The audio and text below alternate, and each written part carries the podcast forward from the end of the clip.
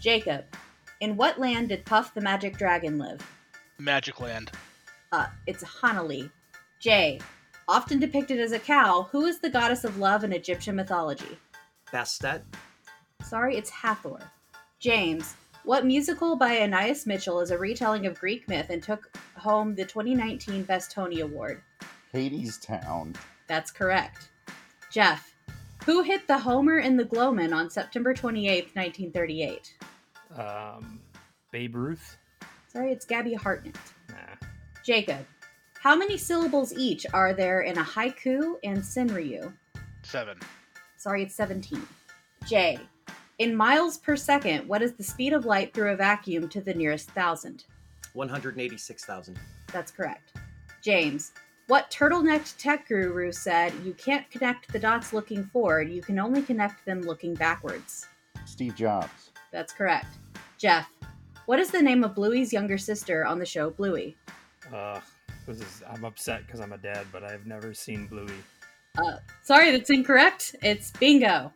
Jacob, including RH factor, what is the most common blood type in humans? AB. Uh, sorry, it's O positive. J, what is the only U.S. state capital to end in three consonants? Ooh. In how long? Three, two. I, I You can't go answer? through all 50 that quickly. Uh, let's say Uh, close. Bismarck. Bismarck. Bismarck. sorry. I got it in time and I said it before you. It counts. I'll leave that one up to Tim.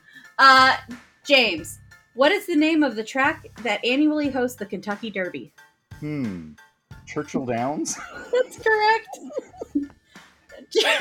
Jeff, in Back to the Future, what does the DeLorean's license plate say? Out of time. That's correct. Jacob, Montevideo is the capital city of which, which South American country? Uh, Uruguay. That's correct. Jay, Arthur Curry is the alter ego of which member of the Justice League in the DC universe? I'm mad at you and you know why. Because the correct answer is Aquaman. Aquaman is correct. James, because of a pre existing copyright, Burger King franchises carry what name in Australia? Hungry Jack. That's correct. Jeff, using the in universe timeline, which is the first chronicle of Narnia? Oh, um, the magician's nephew. That's correct. Jacob, what major scale is indicated on the treble clef with sharps on the third space and fifth line? D major. That's correct. Jay, what author and physicist wrote the webcomic Casey and Andy before writing a short story called The Egg? Can you repeat that one time? Sorry. What author and physicist wrote the webcomic Casey and Andy before writing a short story called The Egg? Is that Andy Weir? It is Andy Weir.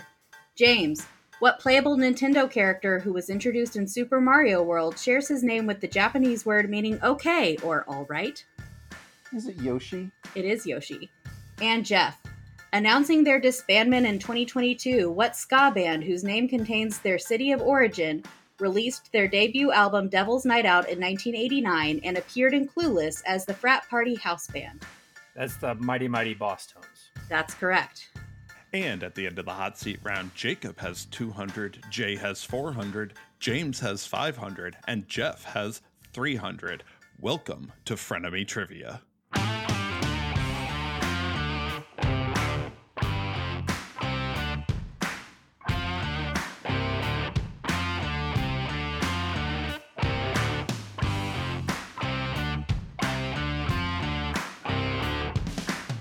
First was the hot seat round. Each player received five questions worth 100 points each. Next, teams will be randomized with their hot seat scores combined and 1,000 points added to each team. Teams will receive up to four sets of three questions. Each team will answer the same questions and wager 100, 200, or 300 points on their confidence. They will gain or lose their wager based on whether they get it right or not. They will also bet those same values on how difficult they think it will be for their opponents. If their opponent gets it correct, they lose their wager, but if their opponent gets it wrong, they will win their bet. After four sets of questions, or when a team runs out of points, the first round will end with the team with fewer points being eliminated. At this point, the friends become the enemies. The remaining team will divide whatever points they have left and play again against each other with the same rules. In this round, locking in an answer will trigger a 30 second timer for the other player to register their answer. After four sets of questions, or when a player runs out of points, we will crown this week's Frenemy champion. Now, let's start the show.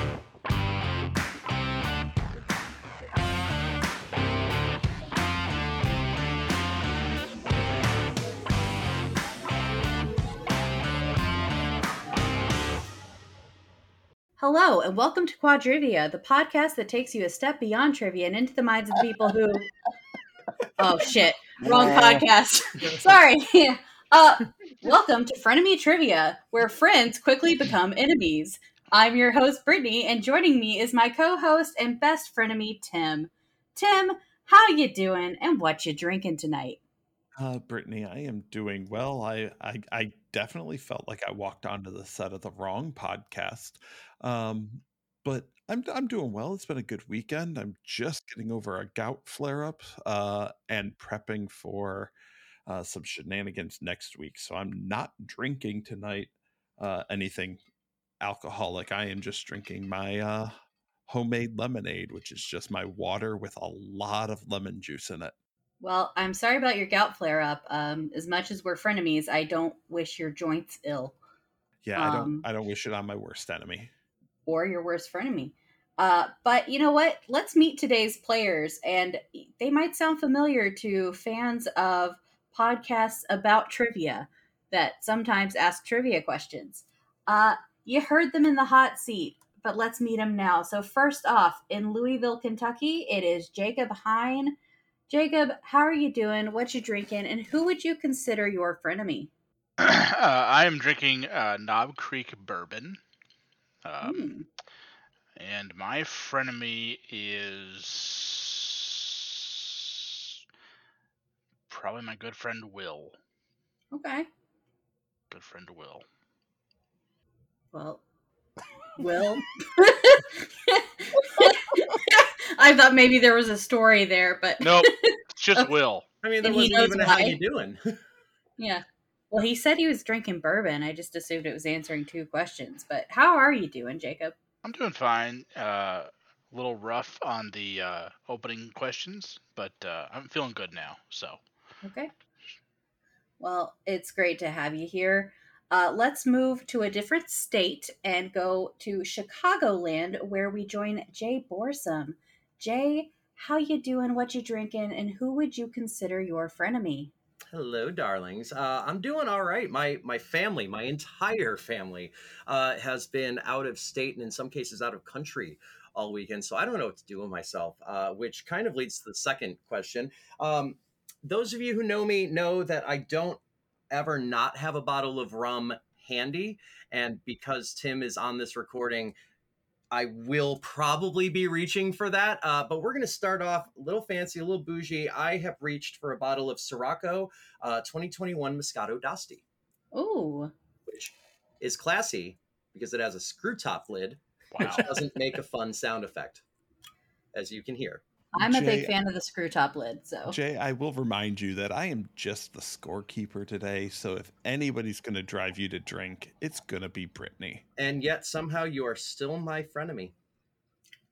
Oh, you're declaring friendly with Tim? Frenity with Tim, exactly. That's fair. I will wear that with honor. Well, it's sleeveless, so it'll work. well, it's great to have you back here. Uh, are you excited to have a return? I am ready to be mad. Okay, sounds great. Well, we're going to go back to Kentucky, and in fact, we're going back to Louisville, where we join James Key, the trivia nerd. Every, hang on. Every time you say the city name, Jacob just gets a little "Ugh" look to his face. Oh, I is think it you're Louisville? Yes. That's yeah. My apologies. We join in Louisville. Oh, hurts. There malicious compliance. just just throwing it back to our very first episode where we were uh, talking about Jeremy being from Chicago. He's from West Chicago, I'll have you know. Uh, but James, how are you doing? What you drinking? And who would you consider your friend of me? I am doing quite well. I am uh, drinking out of a, a little bit of water out of an Uno glass from like 1980. Uh, that I have a, I found a set of those at a yard sale. My wife's been drinking out of the Smurf glasses lately. Uh, so we're, we're all enjoying life over here, that's for sure. So, uh, uh, you know, uh, this this is not trying to placate or, or anything, but I think my frenemy is one of the people on video here or on audio, as it were. Uh, it might just be Jacob, simply because we uh, we like to host together, but we also host separately. And he has about twice as many shows as I do, and uh, he's uh, very successful at his weekly trivia gigs, which uh, I, I, raise the glass to him and say that uh, I'm I, am i am very proud of him. I think that uh, means I, in an alternate universe, I could have been three times as successful down in Louisville. At least you say the name of the city Bastards. right. oh, I know. I'll I'll groom them. I'll teach them everything I know, and then someday I'll make a, a, splash in Louisville, and then James has to go and get uppity and fly solo, and then Jacob has to go and get uppity and fly solo. I can't dip my toes in the waters, you bastards but I love you. Congratulations on all your success. Yes. Um, and it's a special night here in Frenemy Trivia Land because we have two players from Louisville and we have two players from Chicagoland. We've met Jay. Let's meet the other one. Jeff Bimm, how you doing? What you drinking? And who would you consider your frenemy? Hello. Uh, I'm doing well. I am drinking. Uh, anybody that knows me knows that I've been on uh, tiki drink kick for like the last year or so. Uh, so when, when you're like, "Oh, everybody make a drink or something," I'm like, "I'll go make a double mai tai." and I put a little fun straw in it for fun. I'm drinking it mm-hmm. out of a pineapple. Uh, it's really strong, so I have maybe about a half hour until I'm no longer making sense. um, but I am going to echo James's answer for my frenemy. Uh, and say that my frenemy is Jay. Uh, she and I both hosted. Uh, I, will say it. I'll, I'll I'm going to repeat that in a different way. I hosted a trivia game. Jay exploded a trivia empire, but we were but we were really close um, in proximity, and that should have made us enemies because we'd have been going for the same venues and trying to get the same gigs. Um, but instead of that happening, we became really close friends and we've collaborated a thousand times. I've stepped in for her, she's stepped in for me.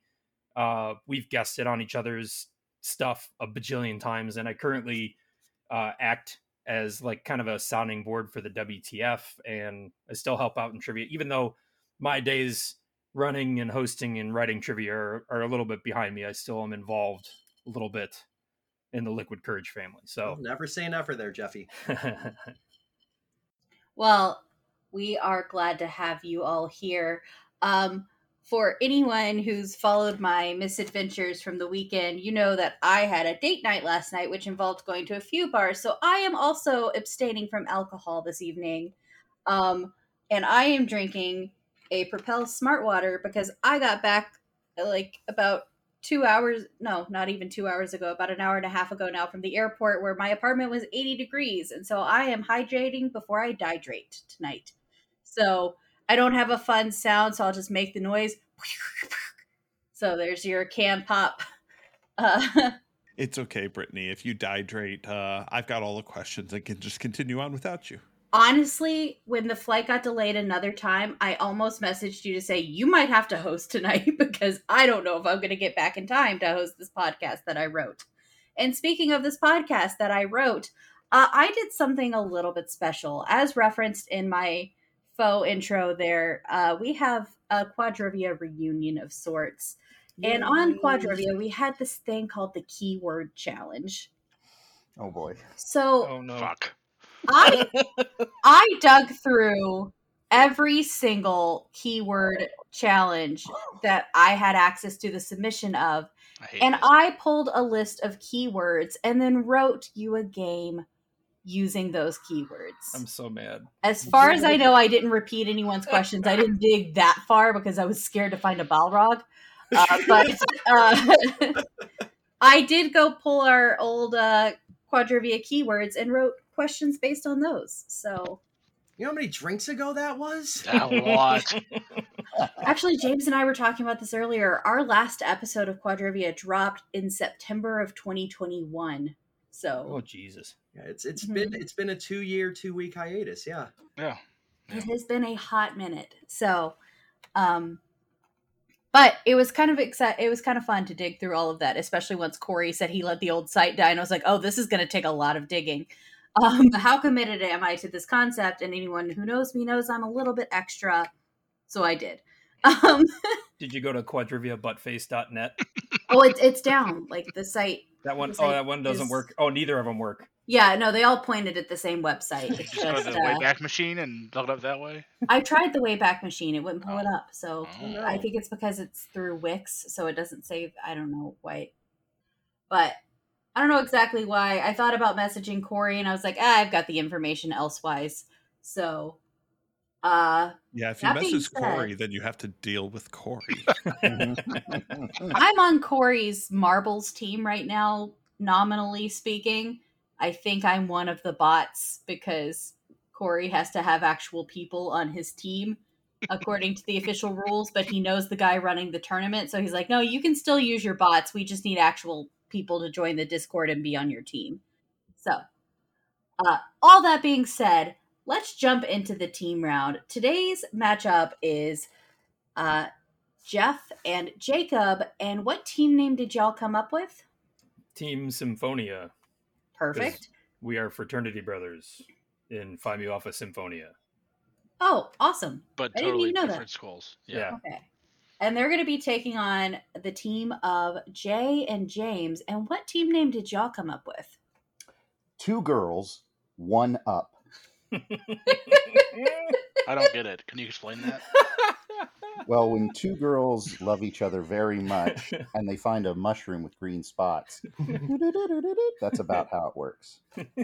So we can get away with it on uh, this recording at least. Yeah, we have an explicit tag, but it doesn't cover that.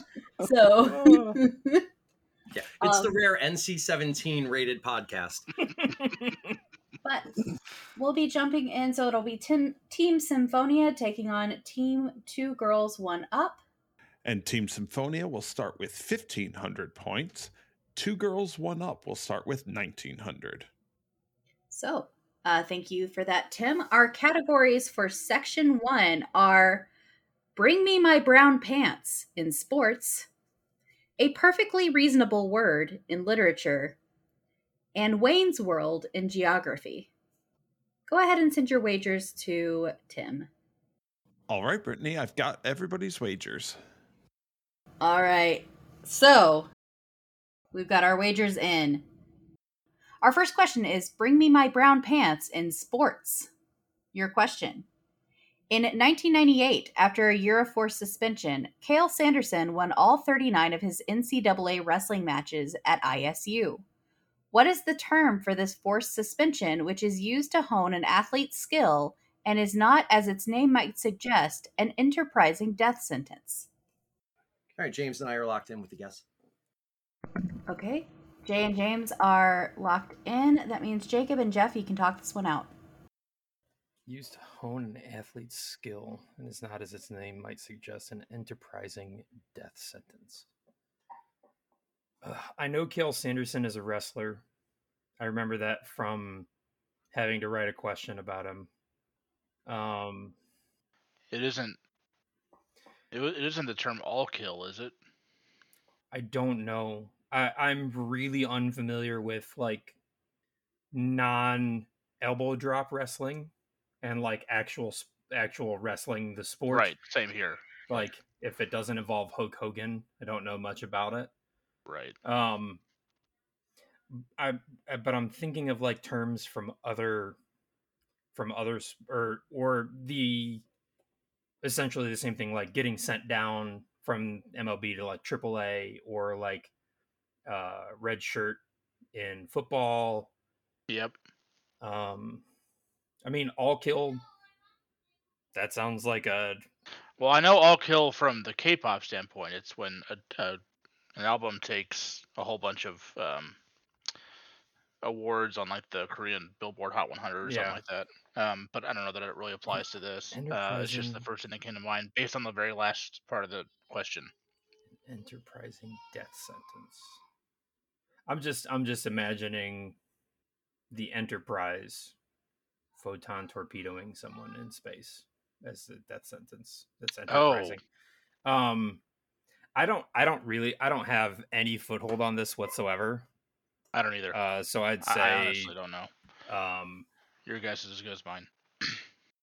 I, well, I mean, like, I don't know. Maybe I don't know. Uh, brown pants makes me think of give me my red shirt. So, I let's just say red shirt. Let's do it. Okay. Okay, locking in with red shirt. Uh, two girls. What did you come up with?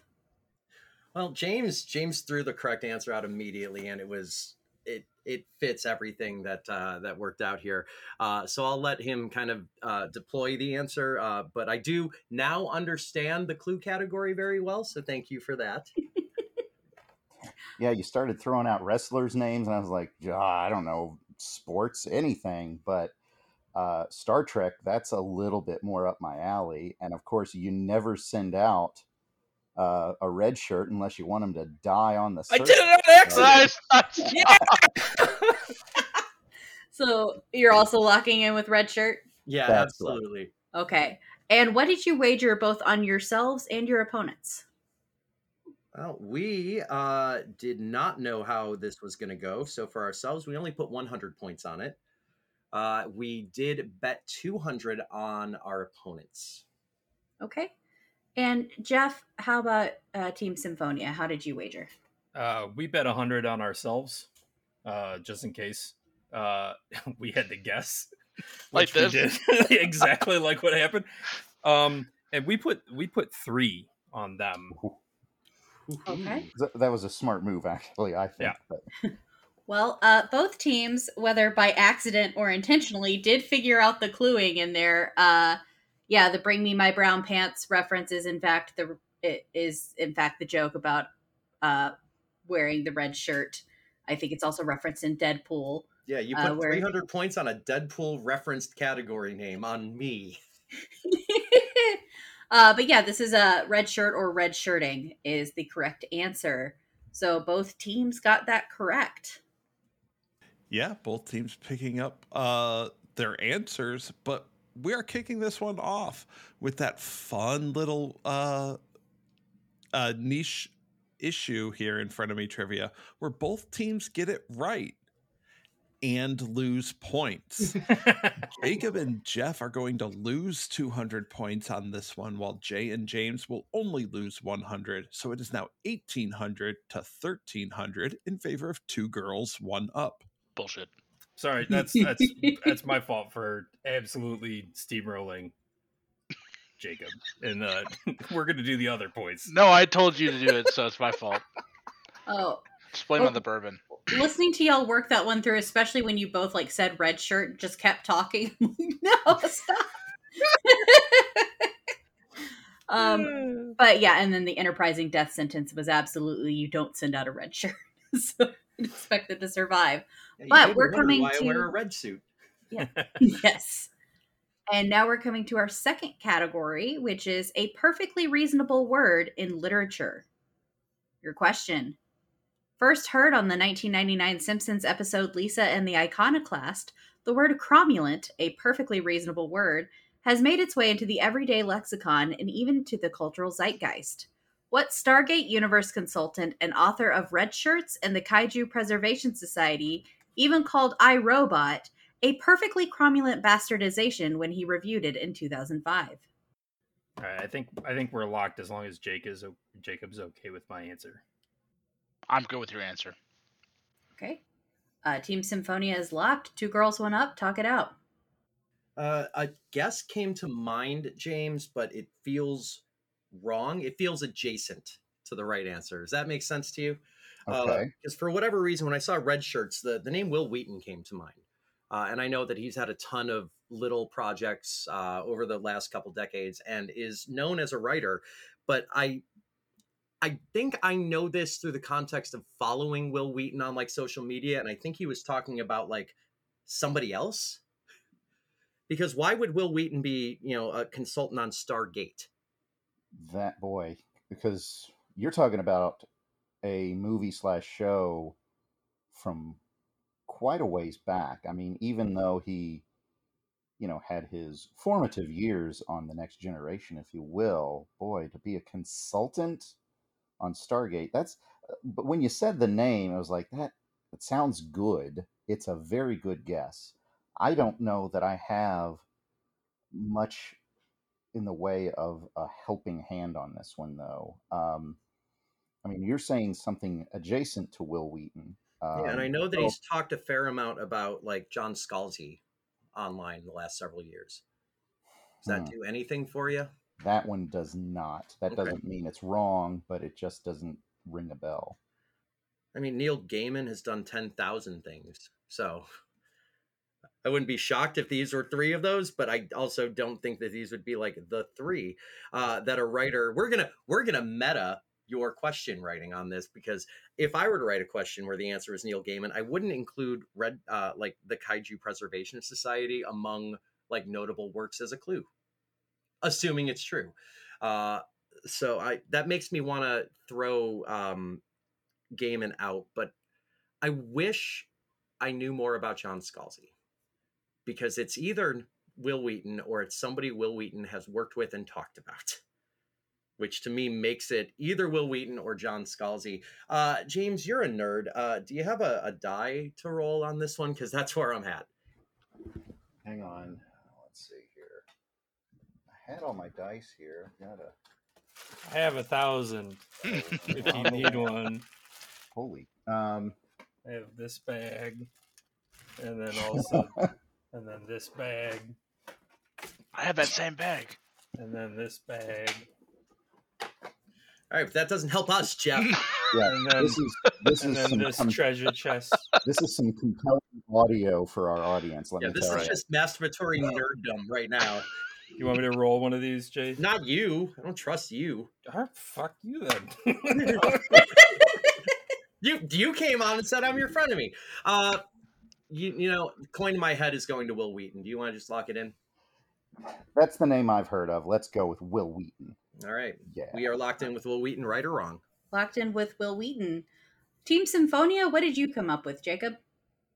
Uh, we went with John Scalzi. Okay.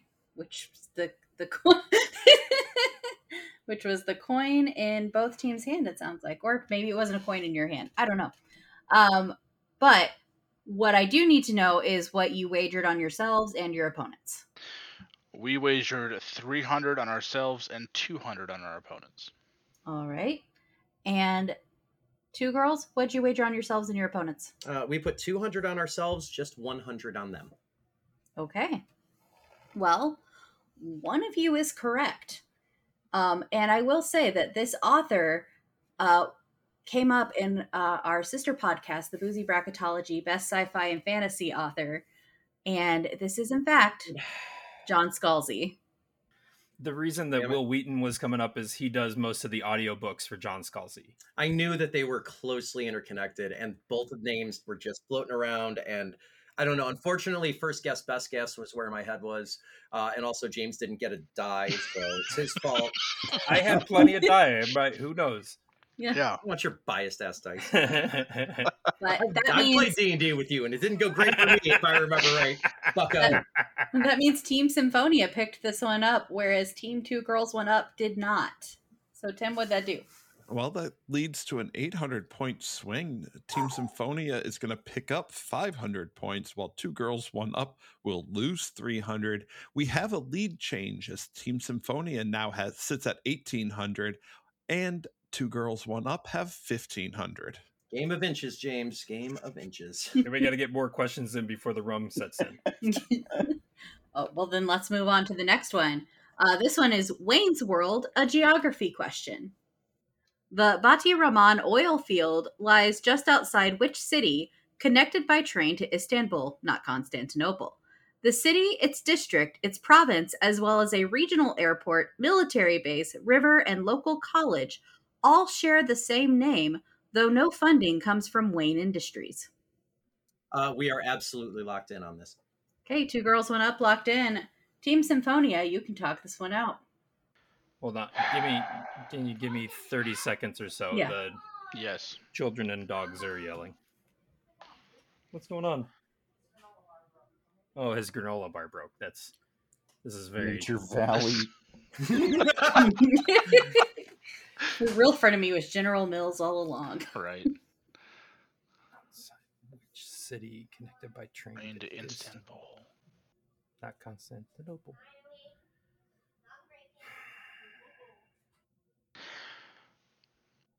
One of the tr- Quadrivia episodes I was on was when I had to write a keyword about Azerbaijan.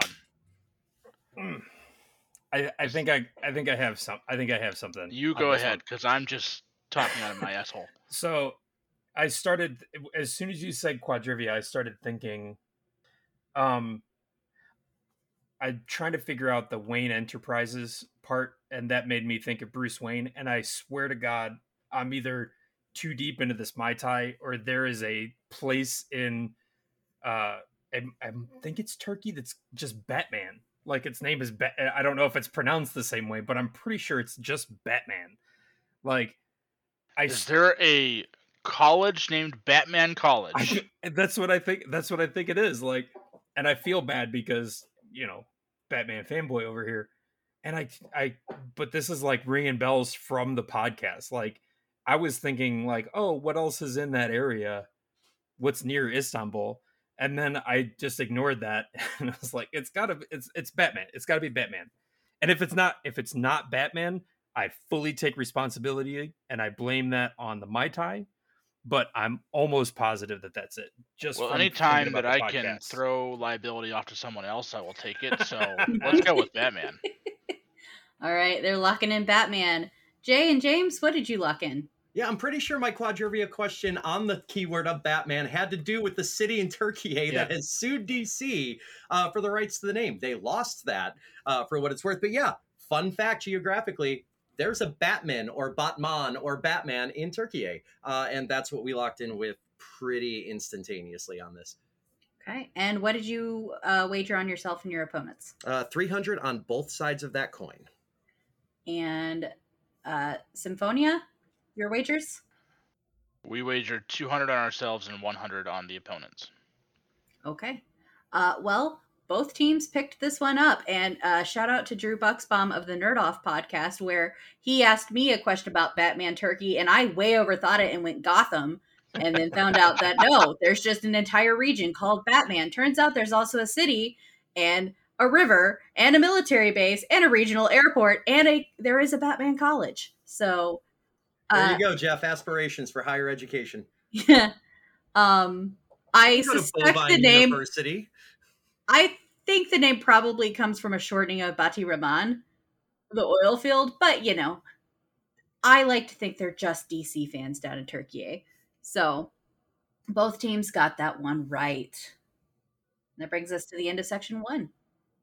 And Brittany, if it makes you feel any better, when I play tested this question for you, my guess was Gotham as well.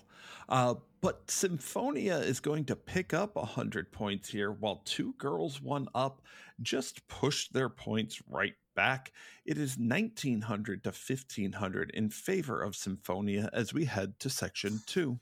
You flipped. We did a flip. I've. I've done nothing to help with any of it, and I feel so good. So your categories for section two are the girl with the pearl hearing and art question. I've got the checkmate in people. And if you're gonna play in Boodle, you've got to have a drummer in the band in music. Do you hear the words you say? I'm so I know. mad. I think that if you're gonna play in Boodle, you've got to have a drummer in the band. Might be one of my favorites that I wrote. Yeah, no, I need that as a ringtone whenever she texts me. Just that frustrated sigh. sound effect.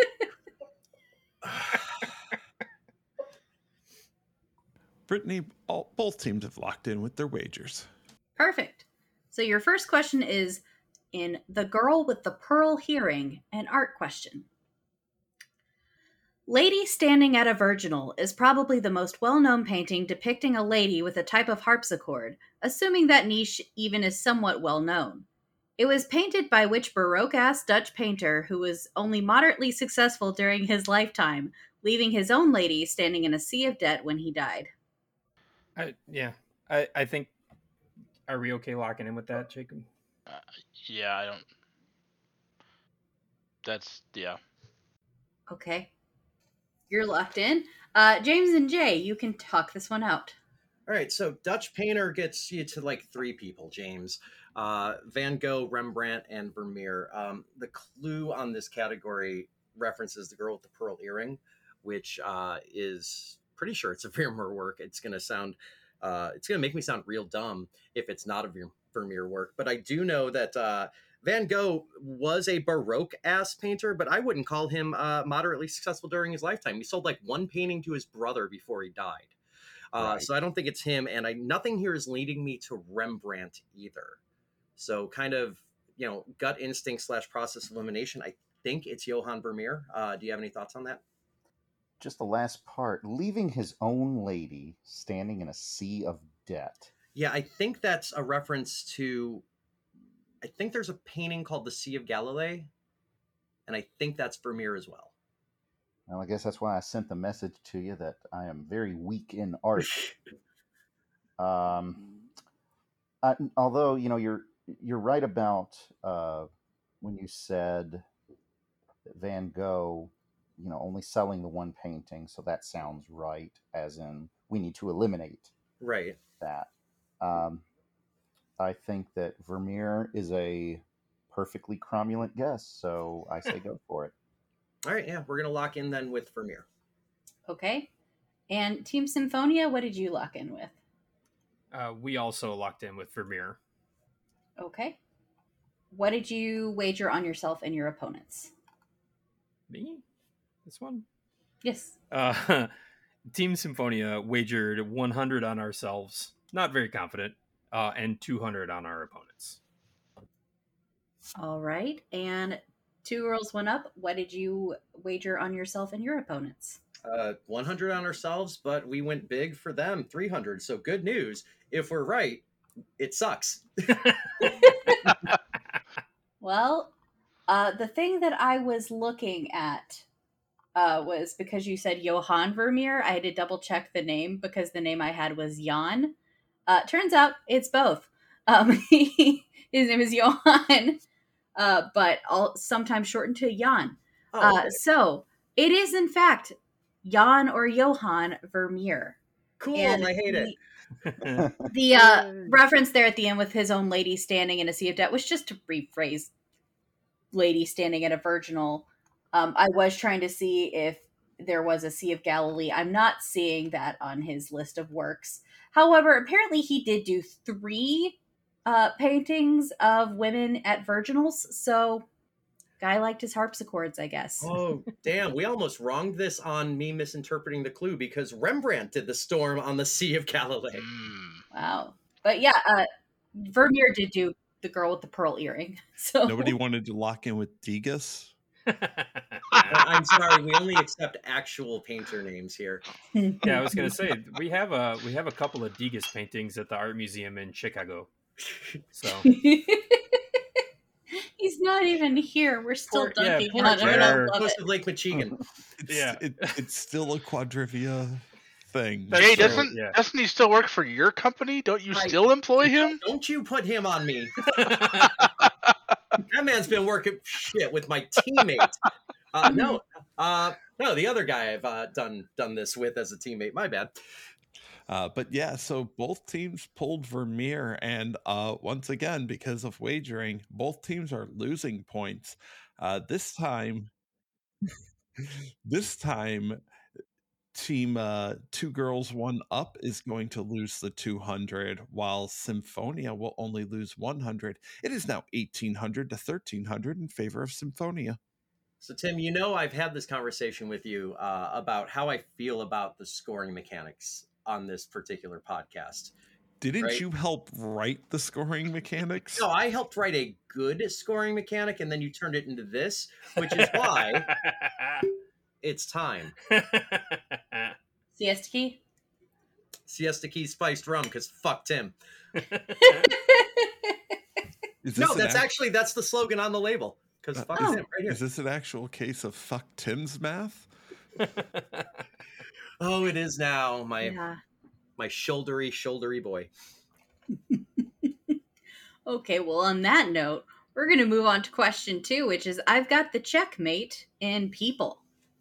What World Chess Hall of Famer and prodigy was the youngest of three master siblings and the youngest player ever to break into the FIDE International Chess Federation Top 100 Players list at the age of 12, as well as the youngest to achieve the rank of Grandmaster, doing so at the age of 15? The player is no longer active but had a peak ELO rating of 2735 and defeated such players as Magnus Carlsen, Anatoly Karpov, and Gary Kasparov, among others. All right, Brittany, James, and I have come to an agreement on an answer. Okay. Then Team Sinfonia, you can talk this one out. So where we're at right now is nowhere, uh, because um, one of the people that I would have guessed would have been Kasparov. That's exactly where I am. That's Um, the, that is the chess player that I know. Uh, Bobby Fischer famously was also a prodigy, but I don't think he would have played Magnus Carlsen because Magnus Carlsen is active right now. I'm pretty sure because he was the one that was, I- I- unless I'm mistaken, unless I'm thinking of the wrong person, he was the guy that refused to play against the guy that he thought was getting. Now, this is going to sound crazy, but there was a there was like a thing going on in professional chess tournaments where they thought someone was getting messages through like a vibrating thing that was stuck in their bum. And magnet like i don't know if that was i don't know if that was like exactly what that was said but i believe magnus carlsen was one of the people that was like i don't want to play against that guy anymore. Uh, so i- if let me read the question exactly again Please lock in the guest, the guy who inserted an anal plug for test purposes. A vibrating thing in his bum. Writing anal beads is what you're talking about. but um Well, there's that NC-17 rating. I like uh, the only like Nailed I don't know I don't know Anatoly Karpov. I don't know what generation of player that is. I know Gary Kasparov around his time. Yeah, Gary Kasparov is the only in I have with with like Yeah, because he's the guy that played. He's the he's the guy that played Deep Blue. Um, I don't know. I don't know. Uh, my your guess is as good as mine. yeah, Jeff. I I, think don't- Bobby Fischer is the only one that I. But I don't. I don't know if he had a family. That's. I mean, I don't have Thunder on literally any other name. We could make up a name, and it would be a better guess than Bobby Fischer. I think Ricky Bobby, Ricky Bobby Fischer. Ricky Bobby Fischer, if you don't whose check, siblings are Walker and checkmate, you Texas Ranger. Walker, and I'm gonna come at you like a spider monkey. Um, all right, let's uh, yeah, let's just say Bobby Fischer. I'm just Fischer. gonna cross my legs and drink bourbon and act like I'm fucking important. I, yeah, I think I think Bobby Fischer is going to be the strongest and still wrong guess that we have. Okay, so locking with Bobby Fischer then? All right. Uh two girls went up. What did you lock in with? Well, uh, being uh, just about, you know, Jay and I consider ourselves chess addicts. So I've we, Googled we it. went through dozens and dozens of names. no, actually, Bobby Fischer was pretty much the only, you know, young person chess player that we could come up with. And it, it, it was like we can't even argue about anyone else because that's about the only name we knew. So uh, we're going to go with Ricky Bobby Fischer as well. Yeah, it straight up came down to James said Bobby Fischer. I said eh, probably not because it was like 50 years ago. But also, I literally can't name another chess player that you didn't already name. So fuck it, Bobby Fischer. it's like when a golf question comes up at trivia and you just put Tiger Woods because who watches golf? Well, both teams locking in with Bobby Fischer. Uh two girls went up. What did you wager on yourselves and your opponents? Uh, we wagered 200 both ways. Oh, I was gonna say we dropped a deuce.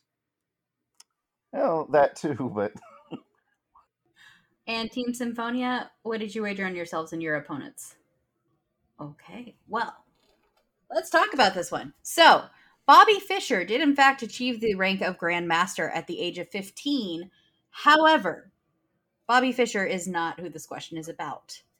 Uh, this player is Judith Polgar, who is a Hungarian American chess player whose older sisters were both a Grandmaster and an International Master. Um, oh, right, right. Uh, I think he had a YouTube channel. Who the fuck knows that? Well, Aaron did when I ran it by him. I did find out that uh, Aaron has a massive crush on you, Bulgar. But uh, her father was Laszlo, who did the the saying of any child can become a prodigy with like a nurture versus nature argument. Uh, her older sister Susan was the youngest female grandmaster until uh, got it at the age of 15. Um, but yeah, her peak ELO rating was 2735. She retired from professional chess, but uh, is still on the International Federation. Uh, she is still one of the top players in the world. So I thought it was um, going to be Josh, that kid from that Ben Kingsley movie about. oh yeah, searching. I love that. Movie. That yeah. movie is such a good. I love that movie. Uh, neither Brittany, you have got... to understand that your boyfriend n- knows all but three things. not like three categories of things. There are three facts in the universe your boyfriend has not stumbled across in a trivia context. You can't use him as your go-to play tester for difficulty. I love the man, but oh, it wasn't a playtester for difficulty. I just ran all the questions by him for fun as part of date night. So, um, the kind of man runs questions on date night for fun. That's all I'm saying. I ran the questions on date night. We already fun. know you. Yeah. So, um, but I looked up a list of prodigies and she was on the list of some of like the top prodigies in the world. So, um, yeah. So neither team got this one right, Tim. But what did that do to us? Well, despite neither team getting this one right, this does bode well for Two Girls One Up, who closed the gap by 100 despite pushing, uh, because Sinfonia did lose 100 points. It is now 1700 to 1300 in favor of Sinfonia as we head to question three. And question three is if you're going to play in Boodle, you've got to have a drummer in the band. A music question. While they were still in the larval pupal phase, the Beatles had a bit of a hard time finding their beat. Excusing the fact that Paul played drums a little bit, there were two former Beatles that were drummers in 1960 before Pete was simply the best drummer they could get for live performances in 1961 until they found their percussive star, Ringo. Name either of those drummers. Uh, yes. Even though I was a little bit cheeky about it, Pete Best is in the question, therefore he is not the answer to this question. Okay. There were two drummers before Pete Best. Uh, on that note, uh, James, I think you and I are good to go. Okay. Yes. Uh, they've locked in. Jeff and Jacob, you can talk this one out. I was going to say, I just did one of my questions on the Beatles. Well, can I throw out some some Beatles talk and see if that you want me yeah. to, to bump the punch bowl? I remember they were originally known as the Quarrymen. They played at the Cavern in Germany. I think the Cavern was in Germany. I could be wrong. I know Pete Best was the drummer before Ringo, and he released an album called Best of the Beatles. And the, everybody was mad at him for a second, but he's like, "What did I do wrong?" Because I'm Pete Best of the Beatles. Um, and I know that that was a that was a whole issue, like with how it was worded. But I can't, for the life of me, remember. I know. So that... I focused hard on the primary members of the Beatles, which obviously these drummers would not have been primary members. Um, and I, oh my god, my type, give me strength. Lord, my timey strength. yeah, beer me that answer. Like I can see the chart on Wikipedia that I used to look this this up to see where like the timeline of all the members. Yeah. And I fuck. Um and I am just this is infuriating. Yeah. Uh, what makes me I I know that I have assimilated this knowledge previously that like uh I don't remember what it was for, but I know that I had Beatles trivia that I was like looking into because that's right. you know pretty pretty standard Beatles trivia. Sure. It's like, oh, the drummer yeah, yeah. before Ringo was Pete Best, but do you know the other ones? Right. Um, not that I'm I'm not calling this question standard. But no, no, no, no, no because I mean, um, thanks. Brittany's a basic bitch. yeah, basic. Yeah, um, I am. Waiting for pumpkin spice season. God damn it! I know. Uh, we could sit here for like an hour and I could start throwing names, but what's a British name? Nigel's a British name. Ewan, but spelled weird. Ian, but spelled weird. Like Ian Colfer. right. He's got a bunch of weird letters in his name. Uh Benedict Cumberbund. I have an Ian I, Colfer I, book right over there. what was one of hold on, say those names again, Jeffy. I, I said I said Nigel, Ewan spelled funny, Ian spelled funny, Benedict Cumberbund is what I said. Bandersnatch Cumberbund is a long standing So when you said Nigel, and when you were making fun of British names, I thought of Norman. But I don't. I have. I, there's no stickiness to that. That. I, I, I am infuriated with my brain that like I looked at this chart for so long to see who was in the band and what years, and that I cannot come up with a drummer prior to Pete Best. Yeah, I, I, I am okay going Norman, but I'm assuming that we Norman need a Rockwell. last name. We'll just go Norman Rockwell. You have to. you have to. What other Normans are there? Um, I'm okay with Norman Rockwell. Yeah, Norman Rockwell. British musician Norman Rockwell. Shh, Jay. So are you locking in with? Yeah, Norman we're Rockwell? locking in with Norman Rockwell because why the fuck not? Okay, Norman Rockwell is locked in for Team Sinfonia. Two girls, went up. What did you lock in with? So Stu Sutcliffe is a name that I know is associated with the Beatles.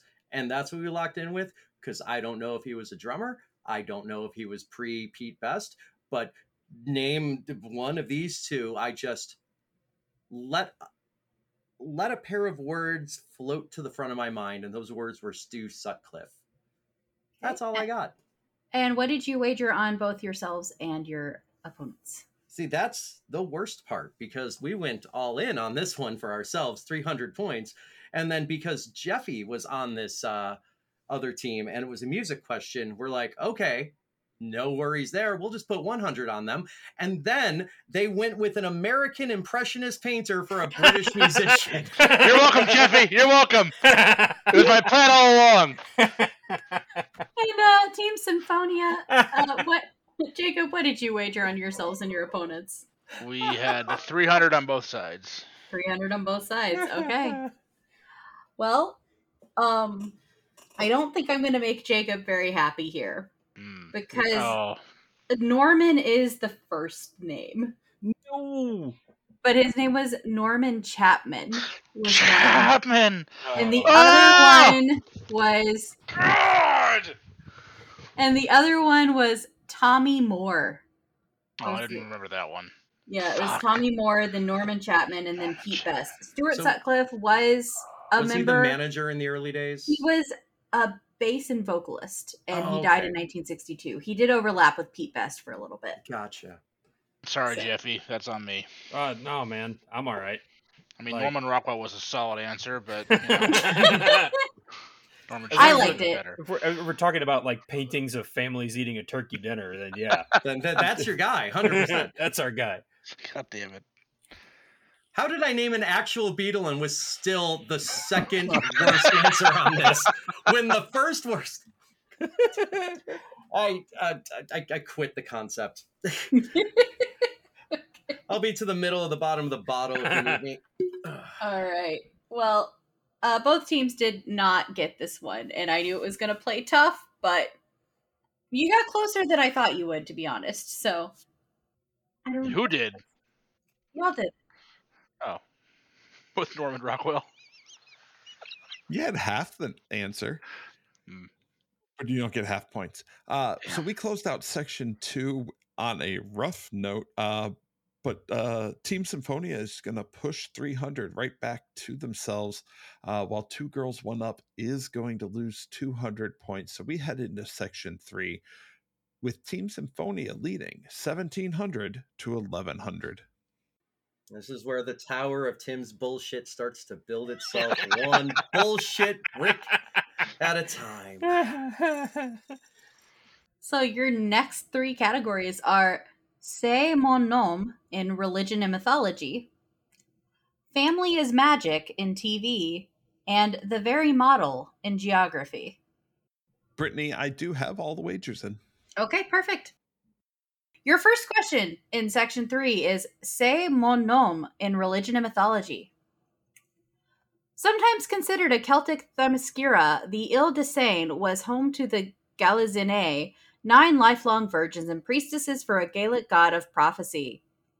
They were druidesses believed to be imbued with supernatural powers such as predicting the future, controlling the weather, curing every disease, and transforming into different animals.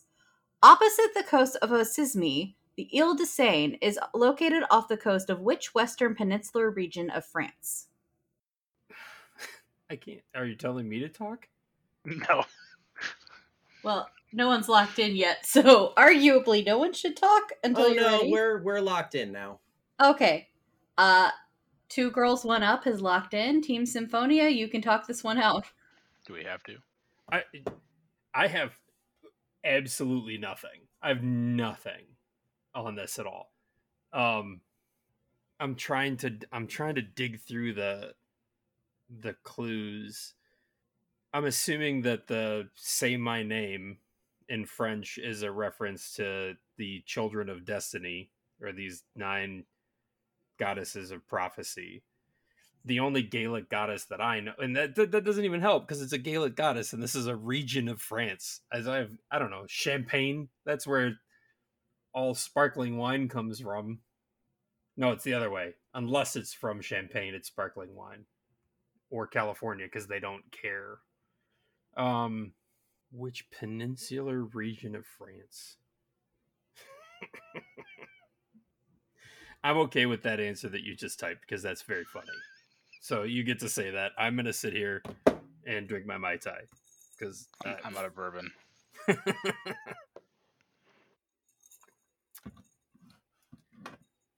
well, they're they're locked in, so we're supposed to be talking, and I have absolutely nothing. So I mean, so um, I got. So I mean, it's. I think so. The only region of France that I'm aware of, like, I think I th- I don't know if it's a peninsular or penin whatever however the fuck you say that word pen, pen, pen, pe- peninsular. peninsular. Um. is okay. What's the what's the name of the wine that they give to popes? Um, or do they make for the popes? in that region of oh, fuck. Um, I know I know Burgundy is a region from wine. I know no, no, no, Champagne is a region from wine. It's the fuck, just mm, it's it's the only region that I'm somewhat familiar with because I had just recently wrote, wrote a question on it, but um.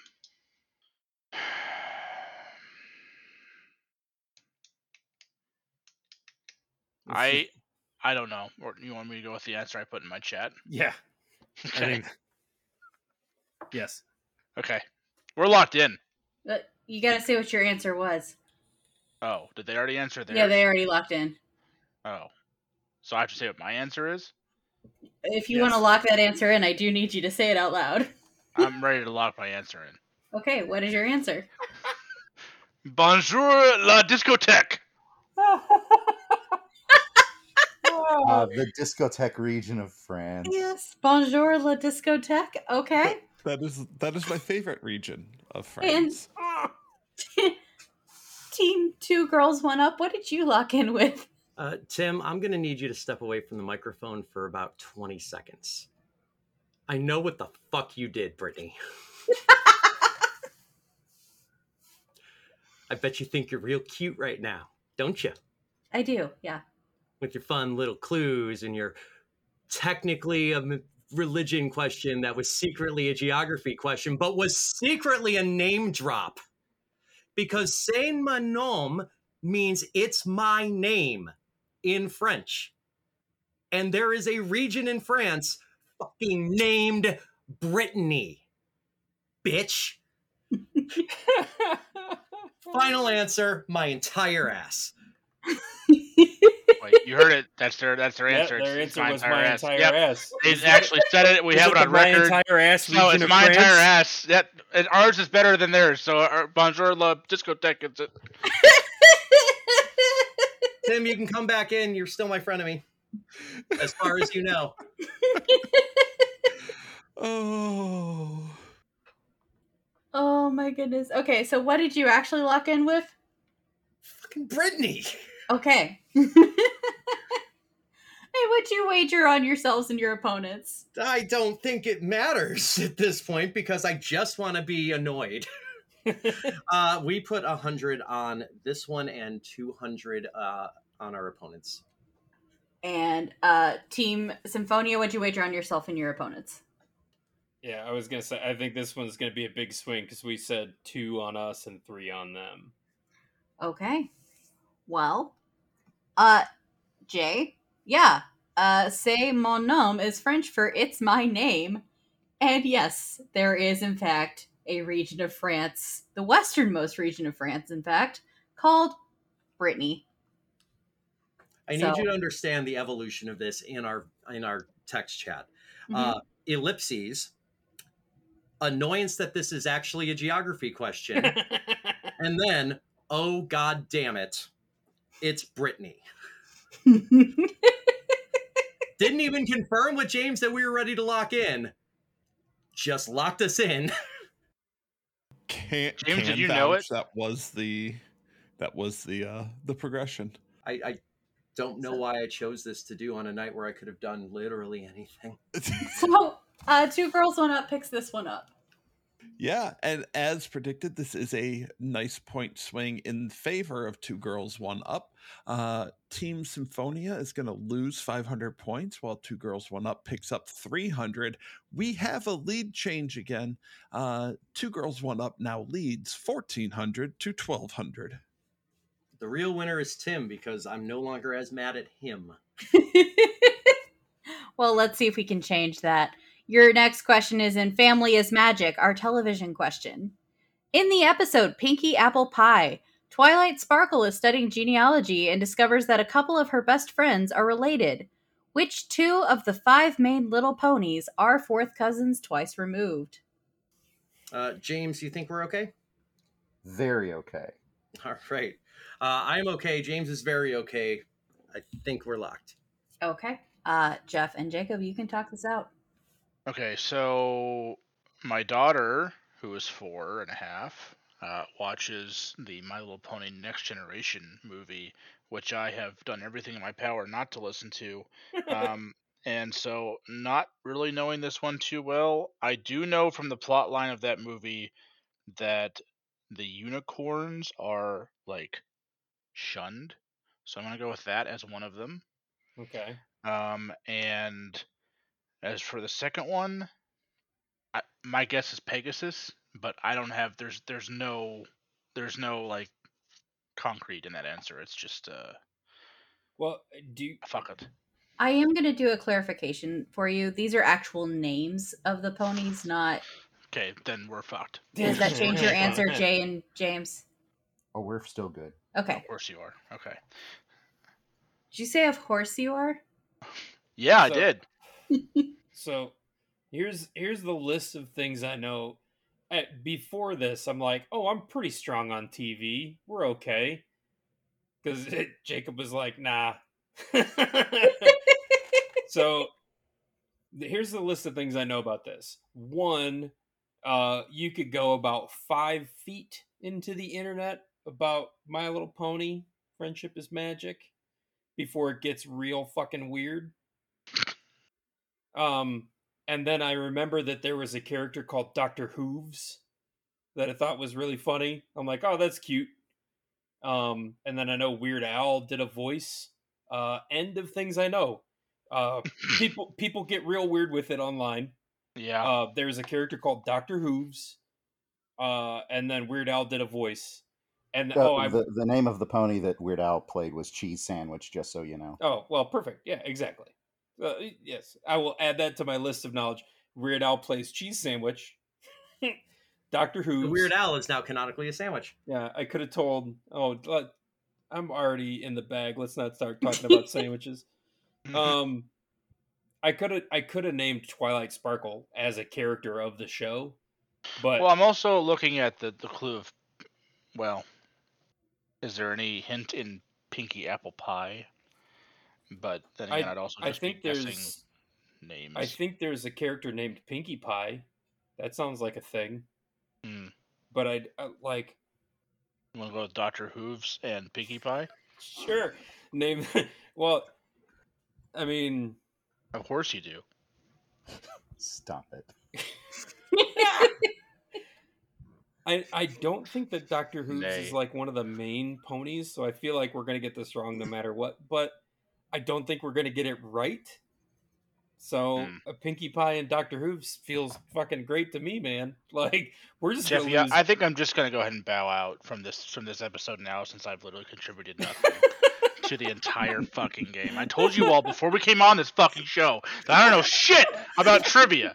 Okay, so here I am looking like a dumbass with my Bonjour de la Discotheque answers and my Norman Rockwell, but no, let's go with Doctor Hooves and Pinkie Pie. That'll be our answer. Lucky you with Doctor Who and Doctor Hooves and Pinkie. Pie. That's our answer. We're locked in. How am I the second maddest person here? I don't know. But you want to let me know what you locked in with? Uh, yeah, James apparently is also uh, a, a member of the fandom. Um, James, are you a brony? Um, I I would not consider myself one. However, I do know quite a bit about the show. My daughter was uh, pretty young when it was on, so it gave me an excuse to watch it. Uh, and of course, in your main six, you do have Twilight Sparkle. You have Pinkie Pie, uh, Rarity, oh, Rarity, uh, Rainbow Dash, Shutter, uh, Shutterfly. That's the picture place. Fluttershy, and uh, you also have Applejack, which was also uh, alluded to in the title there. I think I named all six, but Pinkie Pie and Applejack, based on the title that you gave us, would probably be the fourth cousins. So you're half right. So Dr. locking in Pinkie Pie and Applejack? Yes. All right.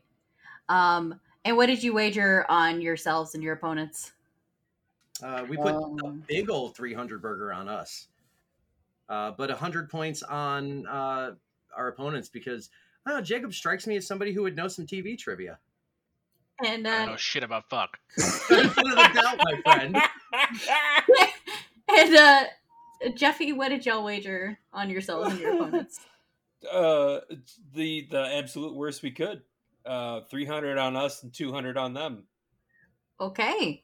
Well, uh, James pretty much summarized everything for me. I did say two of the five main little ponies because I did take Twilight Sparkle out of that mix.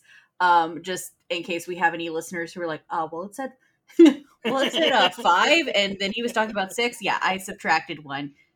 Fuck my little pony math. Um, so uh, it is Pinkie Pie and Applejack, which means two girls went up do pick up that question. Brittany stopping herself from trying to give score updates and therefore eliminate my purpose of being here. Yeah. Uh, we have our biggest uh, swing in the game because Jacob and Jeff team uh, Sinfonia are going to lose 500 points while two girls, one up will pick up 400. That's a yeah. 900 point swing. Uh, so two girls, one up is now up 1800 to 700. Remember, like a half hour now ago, known in the podcast trivia sphere as the guy who knew my little pony facts. Remember, like a half hour ago, when I said that in a half hour all this rum was gonna fuck me up? We're there. We're there. We're yeah, there. we're at, we're at that position. We were doing real good at I, the beginning. I wish I could give y'all half credit or points for you being right about you your can. Livers. You're your the fucking up. host. Just make up the points. Say have 300 points. As okay, so hold on. So Norman Rockwell, we had Norman right. So we'll go with that. And then That's hold on. Now, Yeah, half points, and then uh, Pinky Norman something. Rockwell oh, and Doctor Pie. Hobbs. Yeah, uh, yeah. That's half on each. Well, I'm giving you heart points for this. So, but we're going to go on to the next question, which thanks go out to Aaron, who wrote this question actually for a Quadrivia love letter a couple years ago. So, this category is the very model and it's in geography. Although Thandiwe Newton was born in Westminster, London, she did spend part of her childhood in what port city, better known for their balladeering buccaneers? Uh, yeah, we're we're locked in. I'm gonna go pet my dog. Okay, uh, two girls, went up are locked in. Team Sinfonia, talk this one out. We're locked I- in as well. Yeah, we we like literally just locked in. We were making jokes. Okay, like our our very first thought was the uh the very model maybe think of the very model of a modern major general uh which besides being name dropped in Hamilton reminds me of the Pirates of the Penzance or Pirates of Penzance uh which um, we both were like oh that's got to be the balladeering buccaneers that we're talking about so we said Penzance Yes. okay. And two girls, went up. What'd you say? Uh, I mean, more or less the same thought process. And I'm gonna sound dumb here if I'm wrong, but I thought uh, the very model came from the Mikado. But either way, it's Gilbert and Sullivan, so it led us to the Pirates of Penzance. Okay, and uh, I did look it up. It is from the Pirates of Penzance. Oh, okay. Uh, because I did the same thing. I was like, wait, no, is that from the Mikado or HMS Pinafore? And yeah, no, I had to look it up too. Uh, but uh, kind of giving away the goose on that one. Penzance is correct. So let's find out how many points that earned you. And I'm just going to let Tim handle that bit. So Team Sinfonia bet 100 on both teams. They're going to push those points and uh, enter the final round with final section with 700. Uh, two girls, one up, bet 200 on themselves, but they did bet 300 on Team Sinfonia. They're going to lose 100 points and enter the final section with 1700. Uh, thank you, Tim. And eventually I will learn how to run the show. Uh, but tonight is not that night. So let's talk about section four, where your categories are before and after, a history question. Is it in the butt or bud? A science question. And Brittany Shatnerizes a hit, a music question. Brittany, I do have all wagers in for the final section. Okay. Then let's talk about our before and after question, which is in history. In 1967, Sonia Sotomayor and Ketanji Brown Jackson replace Mary Wilson and Cindy Birdsong when Berry Gordy signs them to a Motown recording contract. They would go on to sing Let the Sunshine In before the lead went solo in 1970. Name the girl group formed. Jacob, if, if you could kind of okay that last thing that I posted, and see, Um, because that that I think is what we should lock in. I'm good with it. Okay, I think we're locked. Okay. Uh, Team Sinfonia is locked. That means two girls, one up. You can talk about this. I mean, it, it seems like there's an obvious answer here. And that's what worries me. Now, I want to make sure you said that this was before and after. Mm-hmm. Like, how stringent is before and after in this context? It's a little less stringent than. Okay, there's some wiggle. There's a little wiggle. All right. Uh, because uh, Sonia Sotomayor and Ketanji Brown Jackson are two of the nine members of the Supreme Court in the United States. Uh, and Berry Gordy, 67, uh, solo artist spinning off in 1970, all lead to the Supremes. Um, the only thing I'm iffy on, and I was talking to, to James about this, is Let the Sunshine In to me is the second half of that uh, Aquarius Let the Sunshine In tandem that came out from the musical Hair uh, that was popularly recorded by the Fifth Dimension, which doesn't fit anything, but it's possible two different acts did the same song. So, like, James and I, I think we're going for either the Supremes Court or Diana Ross and the Supremes Court, depending on like exactly what official name you're looking for there. Okay. Yeah, what? But in the early day, yeah, it would be obviously at the time from 67 to 70, Diana Ross and the Supremes Court. Okay. So you're going with Diana Ross and the Supremes Court. Yes. I think so, yeah. Okay. Um, and Team Sinfonia, what did you lock in? Um, I'm I'm going to look at the actual chat to see exactly what I posted. Uh, we we went back and forth on on how much to include. Um, mm-hmm. but we went Diana Ross and the Supreme Court justices.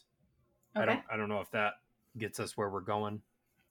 Okay, and uh, what did you wager on yourself and your opponents? Uh, we wagered one on us and three on them. Okay, and Jay, what did y'all wager on you and your opponents? Well, see, that's funny because we bet 300 on them and 100 on us. Okay, well, how interesting. Um, it's a race uh, to the bottom. So, so I am going to give credit to both teams. I was looking for something along the lines of Diana Ross and the Supreme Court, or Diana Ross and the Supreme Court. Diana Ross and the Supreme Court justices, all perfectly acceptable. You got the smashy in there. You got the act. Let the Sunshine In was um an album. Um Ah, okay.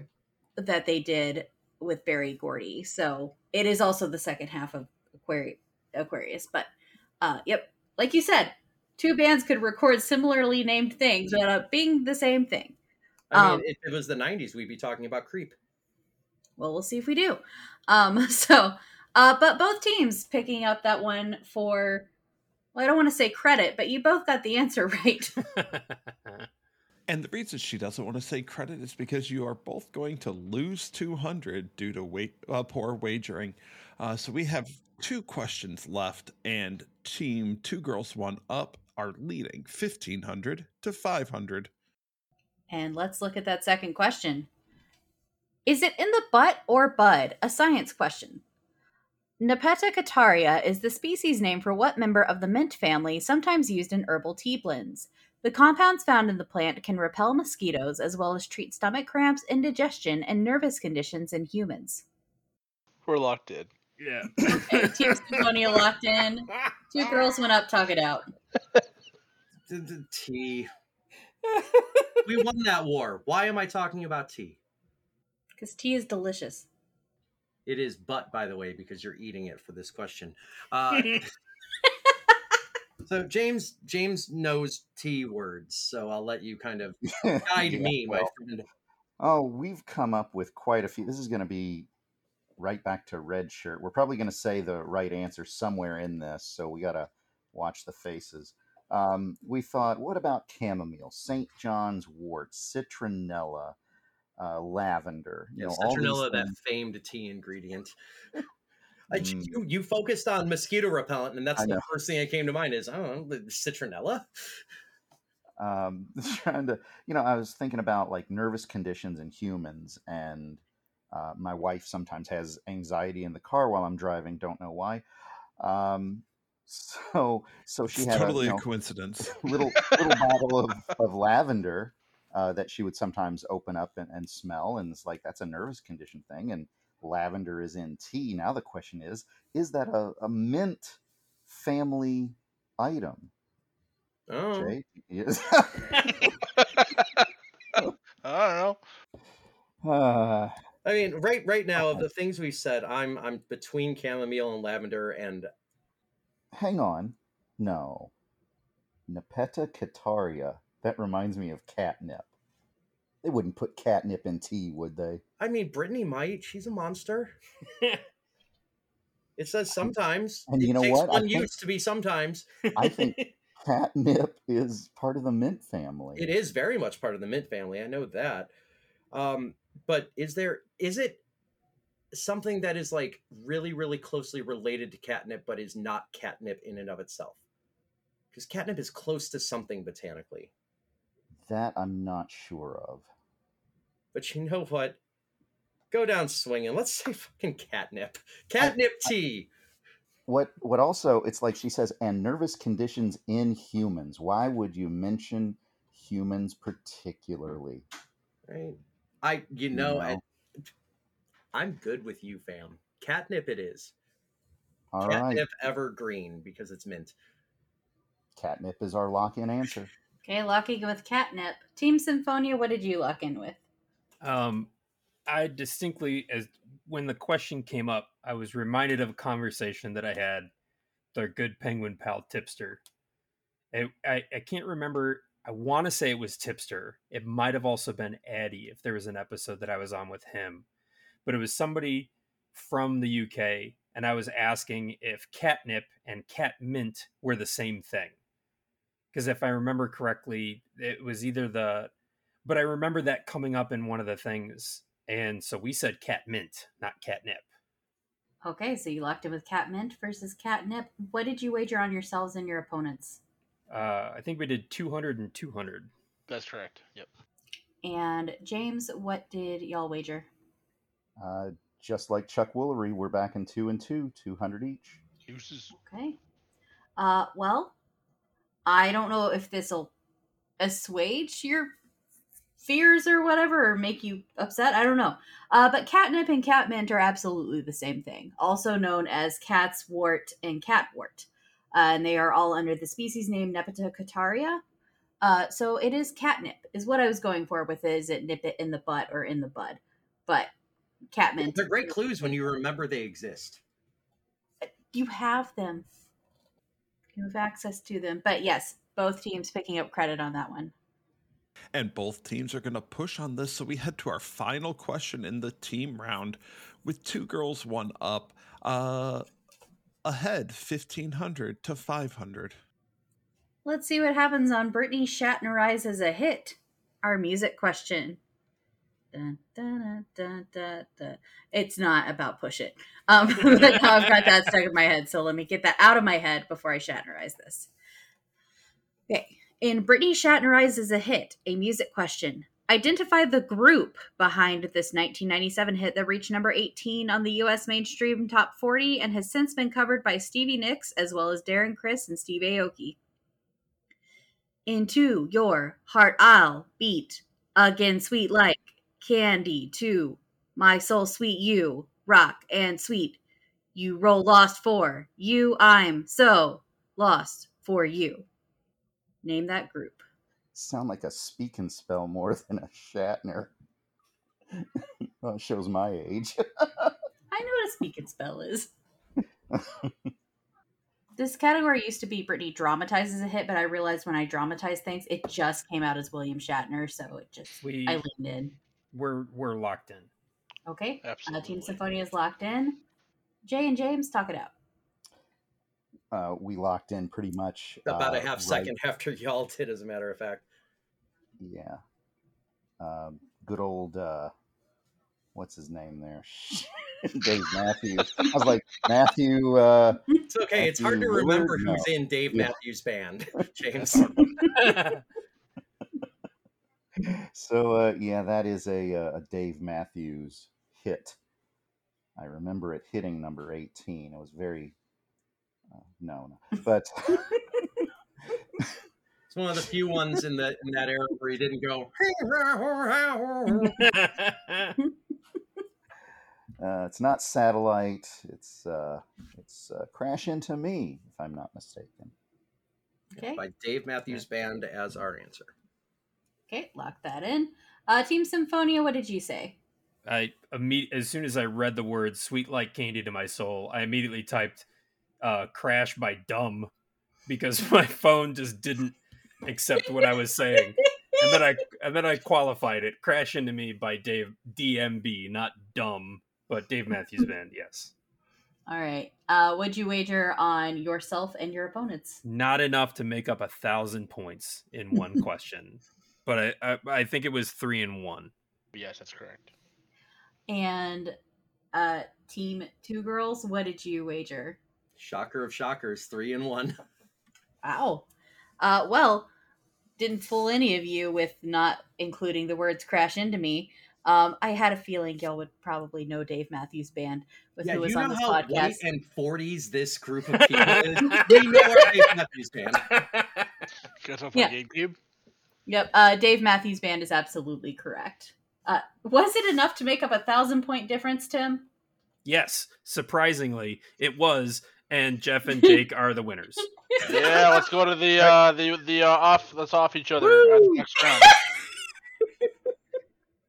Well, Brittany, uh, both teams are going to end on a high note, sweeping that entire fourth section, which means that everything ends up in the wash. Uh, two girls one up will win the team round today with a final score of 1700 to 700 which means jay and james will move on to a head-to-head round man thanks tim i mean cool so, but man if you wanted to work on WTF, you should have sh- you should have sucked more at trivia, and then me, me, and Jake stuck here, stuck here, drunk, trying to sort. Yeah, trying to figure out bonjour la discothèque question.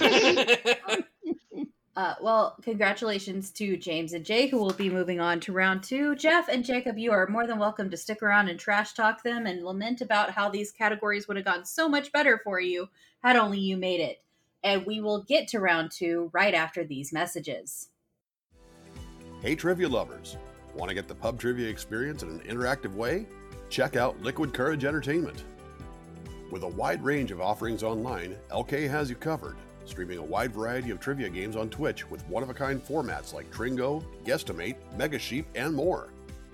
Or check out the World Trivia Federation with 36 hours to answer each quiz and no obligation, the WTF is the perfect solution to scratch that trivia itch on your own time.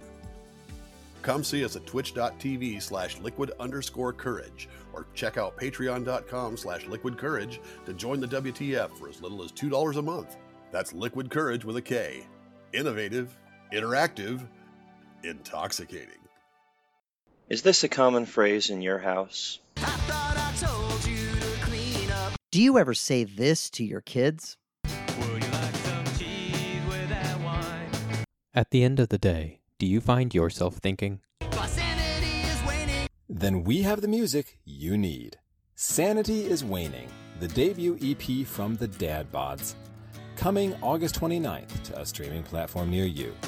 Find us on Facebook or visit us at dadbodsmusic.bandcamp.com for more information.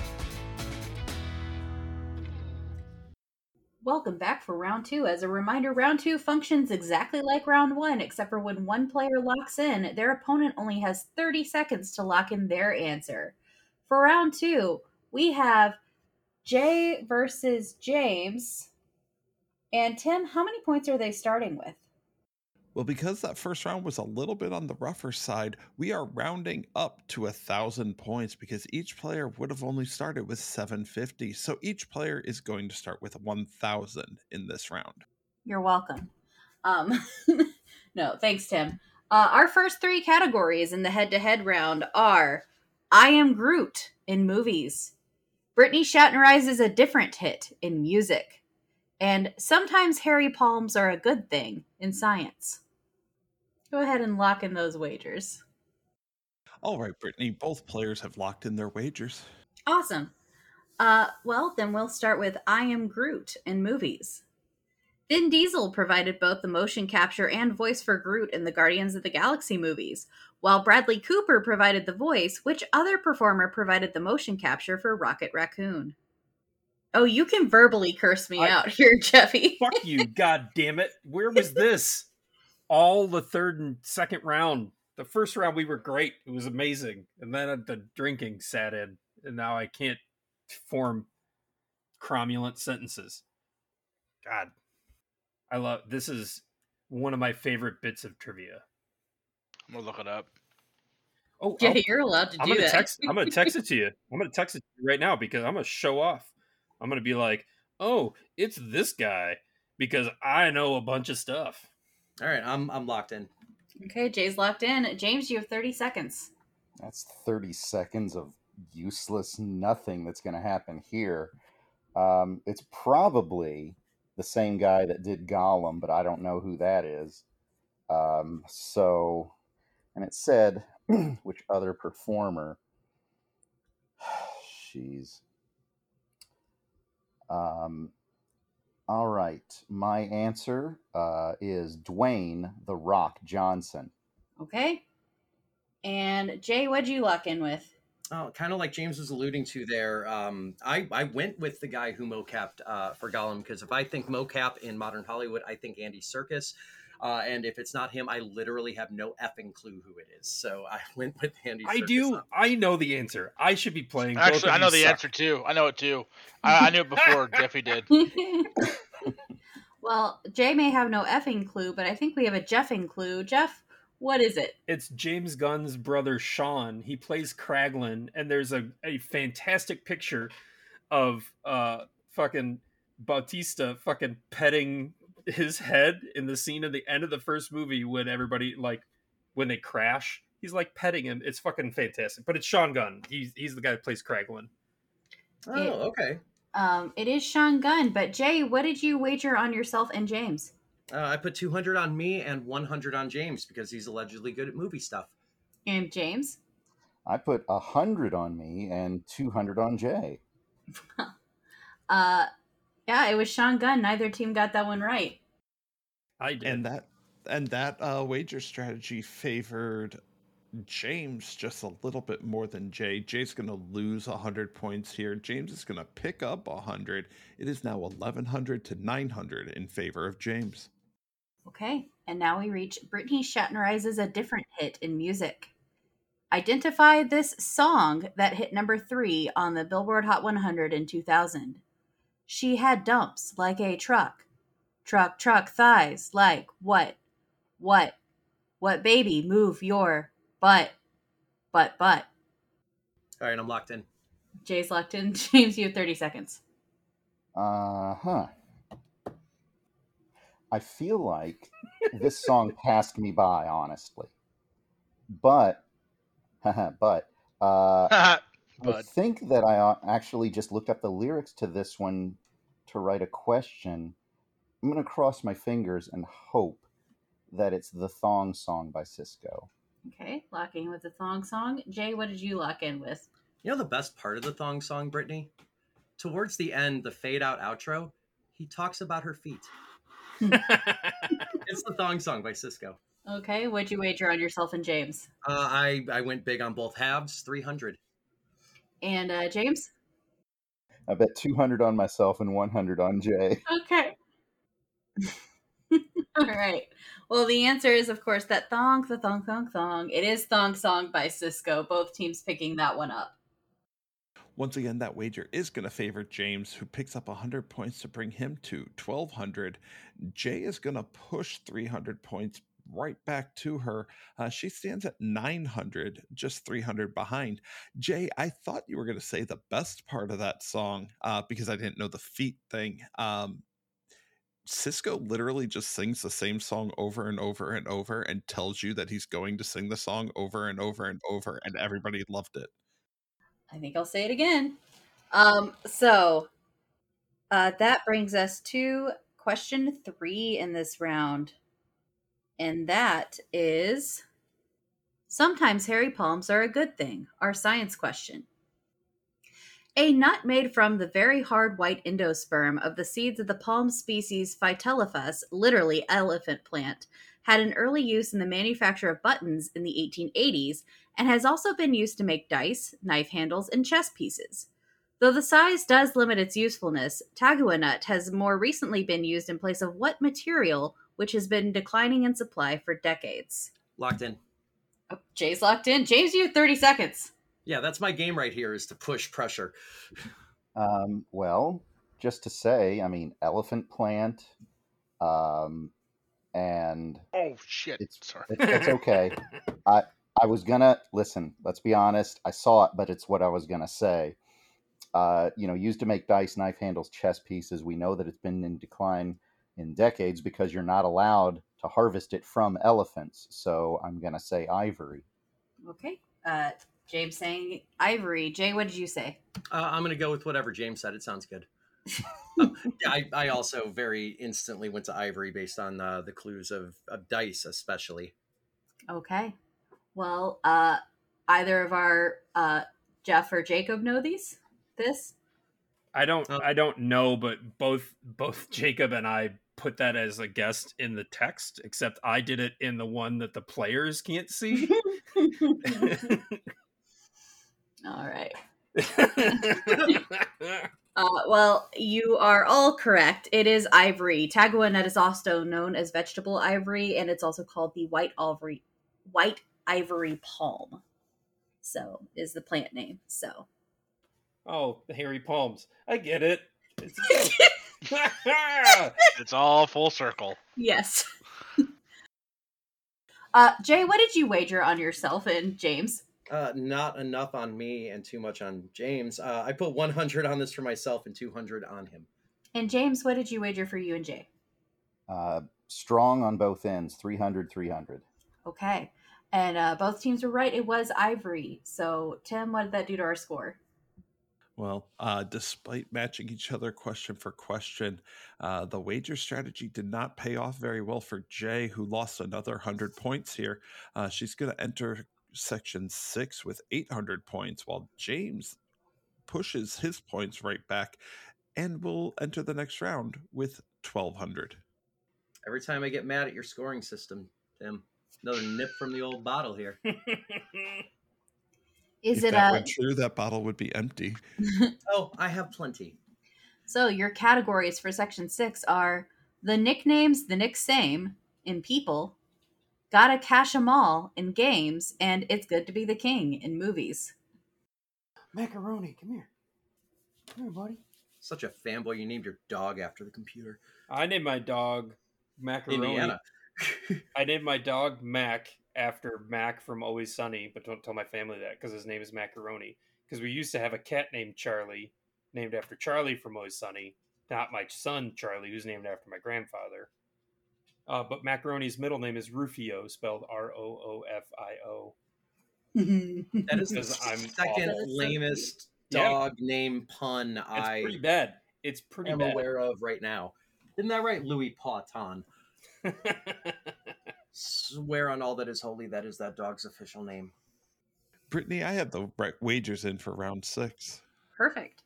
So our first question is going to be the nicknames, the nick same in people.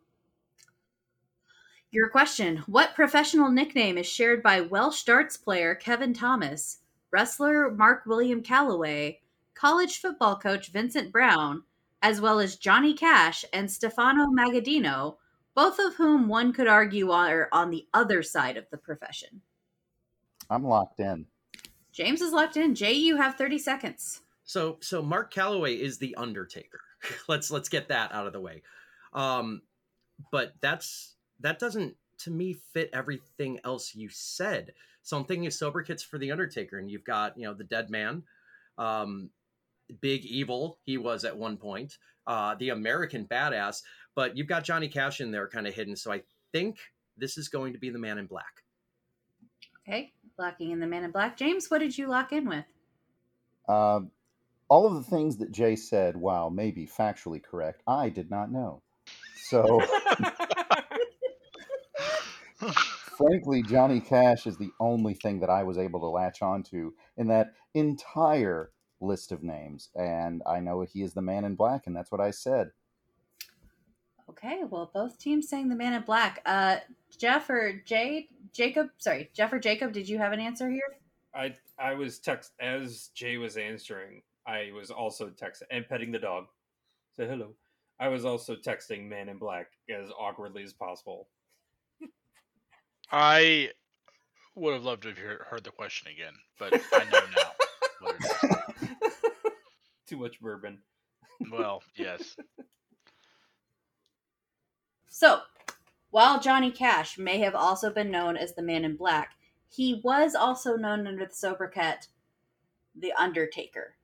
So, The Undertaker is shared by uh, Kevin Thomas, Vincent Brown, Johnny Cash, Stefano Magaddino, uh, and Mark William Calaway, as well as Bill Baker from Canadian football and Chris Walsh from American football.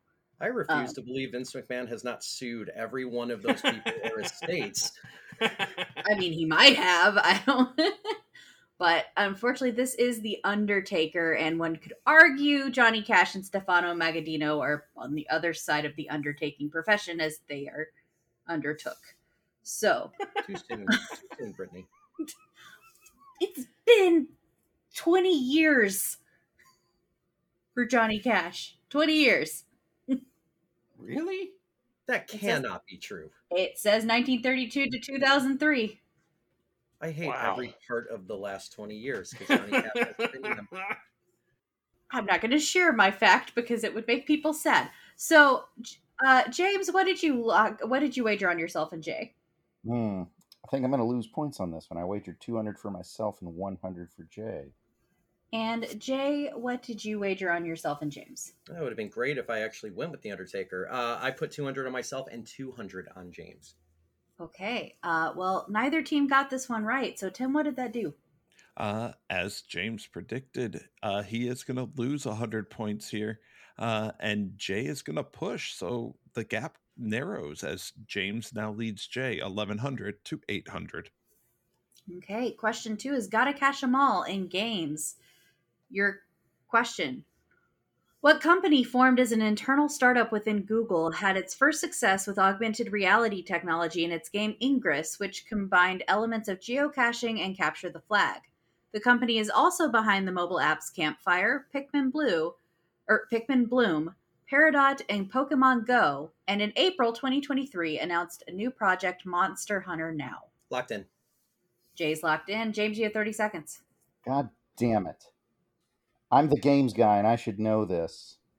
Um, I remember Ingress. It basically turned into Pokemon Go. And, and I can remember Niantic, I believe is the way it's said. I think that's the company that went into Pokemon Go, and I think that's what we're looking for. So I'm hoping that I'm saying it right. Niantic, Niantic. And that's the best I can do, and that's what I'm going to lock in with. Okay, locked in. Jay, what did you lock in with?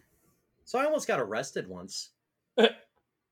just the once. Uh yeah, no, honestly, just the once. It was down in South Padre Island, Texas. It was on a Saturday night. It was about 12:30 a.m. and it was for potentially trespassing on uh, federal property because I was standing just outside the fenced area behind the post office uh, in South Padre Island because there was uh, a point of interest there in the game Ingress. Mm-hmm. Uh, so I sat there and I, I, shot at it and I shot at it, and a pair of cops rolled up on me uh, and asked what I was doing. I showed them the game, uh, which consequently was created by Niantic. Um, and they said, All right, and let me go hesitantly. Uh, yeah, Niantic is the uh, the child project of Google that created uh, Ingress, and then used a lot of the data and some of the gameplay elements from Ingress for Pokemon Go. But it is I, I loved Ingress. I did not care for Pokemon Go. So when you said it spun off, I cringed a little bit. well, uh, Jay, what did you wager on yourself and James? Uh, I put 300 on myself and 100 on James because James is the video game guy. And James, what'd you say about yourself and Jay? 300 all the way. Okay. Well, uh, both of you are getting credit for this one. It is Niantic or Niantic Inc., once known as, I believe, Niantic Gaming, something like that. Um, but yeah, and uh, their most recent project is Monster Hunter Now. So. And I appreciate that you didn't mention the other project that they worked on. Yeah, well, it's a dead project now, so they stopped it in 2022. Um, Jay uh, Jay is going to benefit greatly here, picking up 200 points. Uh, James is going to push. It is a very tight game now with James only up 100. It is 1100 to 1000 in favor of James. Okay. Well, our last question of the section is It's good to be the king in movies. And uh, thanks to Aaron for this question as well. Your question In what movie are viewers told that the combination of Locksley and Bigel can't miss? I'm locked in. Jay's locked in. James, you have 30 seconds. Okay. Loxley makes me think of Robin Hood, Robin of Loxley. And I figure this sounds a little bit like a bit of a, a, a funny thing. So I'm going to say Robin Hood Men in Tights, locked in. Okay. And Jay, you locked in very quickly? Yeah, towards the end of the movie, Robin Hood Men in Tights, when uh, he and the Maid Marian character are getting married, uh, Mel Brooks cameos as the uh, Rabbi Tuckman. Rabbi Tuckman, thank you, um, and finds out Marian's uh, surname is Bigel. So it's the line is Locksley and Bigel, Locksley and Bigel, can't miss. uh, and Jeffy, you sounded like you knew that one too. Uh, yeah, one hundred percent. As soon as you said Locksley and Bigel, all I could think of was watching that movie a thousand times in a row. Uh, like that was my very first introduction uh, to. Uh, oh God, I can't even remember. You know what? Just scratch all of that. Just ignore everything that I just said. but I I know that movie by heart. I love that movie, and pretty much everything Mel Brooks does uh, is just worth watching all the time. Yeah. And Jacob, I feel like you're staring daggers into the camera right now. Yeah, where um, were these questions in the first yeah, half? exactly. They were in the second like, half. God damn I'm it. probably what have we had? What six questions? Five, six or seven yeah, questions? Six. I think I'm probably like five or six of these. Yeah. Yeah, fucking sucks, doesn't it? Yeah. Been there, uh, Tim. Well, uh, Jay, what did you wager on yourself and James? Uh, I'm not happy about how this broke down because I put 100 on myself and I put big 300 points on James because a round ago James proved to me he doesn't know movies. And uh, James, what did you wager on yourself and Jay? Uh, 100 points for me and 200 for Jay. And I have no idea how I backed into the answer for that one, in all yeah. honesty. Same with catnip. Mm-hmm. yeah. I reread the first two words Same of the question. Catnip. And I was like, they're on their way to the wrong answer. Let's go. And then, well, actually, there's catnip, so I want catnip. that sounds an awful lot like red shirting, doesn't it, there, Chief? Oh, shut up. Well, uh, no surprise to our listeners, this is in fact Robin Hood Men in Tights, the It's Good to Be the King line spoken by Patrick Stewart in that movie uh, when he pops in as King Richard the First. So made famous uh, by Mel Brooks in History of World Part One. It's good mm-hmm. to be the king. Oh yeah. And on that note, Jay does lose uh, 200 points, uh, but James is going to lose 100, so the damage is not that severe. We head to the seventh section with James leading 100 or 1,000 to 800. Okay. And in section seven, our categories are like Washington for government in language, Polar Music Prize winners in literature, and I'm sold in music. Well, Brittany, I do have the wagers for section seven. Excellent. Uh, then let's jump into it. Your first question in Like Washington for Government, a language question. Not to be confused with a city in New York. What form of metonymy takes its name from the Greek for simultaneous understanding? This fe- figure of speech allows for a part to represent the whole, or vice versa. Locked in. Jay's locked in. James, you have 30 seconds. Huh. Simultaneous understanding. Cogito. That's like, you know, co- uh, figure of speech allows a part to represent the whole. Yeah, well. Cognition New York. Okay, Cognition New York. Locked in. Jay, what did you lock in? Uh, Jeffy, were you on this episode of Quadrivia with the metronym or the the metonyms? Yeah, was yeah. I I remember that being not like we did. Easy. A, we did a whole riff fest on the concept of a synecdoche, yeah, and how very hard it was to say, yeah. uh, and how very close it was to Schenectady, yeah, New York. Um, I I really thought you were going to ask for another example of one, uh, but when I saw that clue, like Washington for governor, I'm like, oh, she's talking about a synecdoche. Uh, but then you know didn't ask for one and just asked what that's called. And I'm being very cautious to make sure I say synecdoche uh, every time uh, because that is my answer. Okay, Jay logging in synecdoche. Jay, what did you wager on yourself and James? Uh, well, I put 200 on myself, and I I really thought this was going to be a backdoor like geography slash politics question going in, so I only put 100 on James. Okay, and James, what did you wager on yourself and Jay? 200 on me, 300 on Jay. Woof. Woofda. Woof.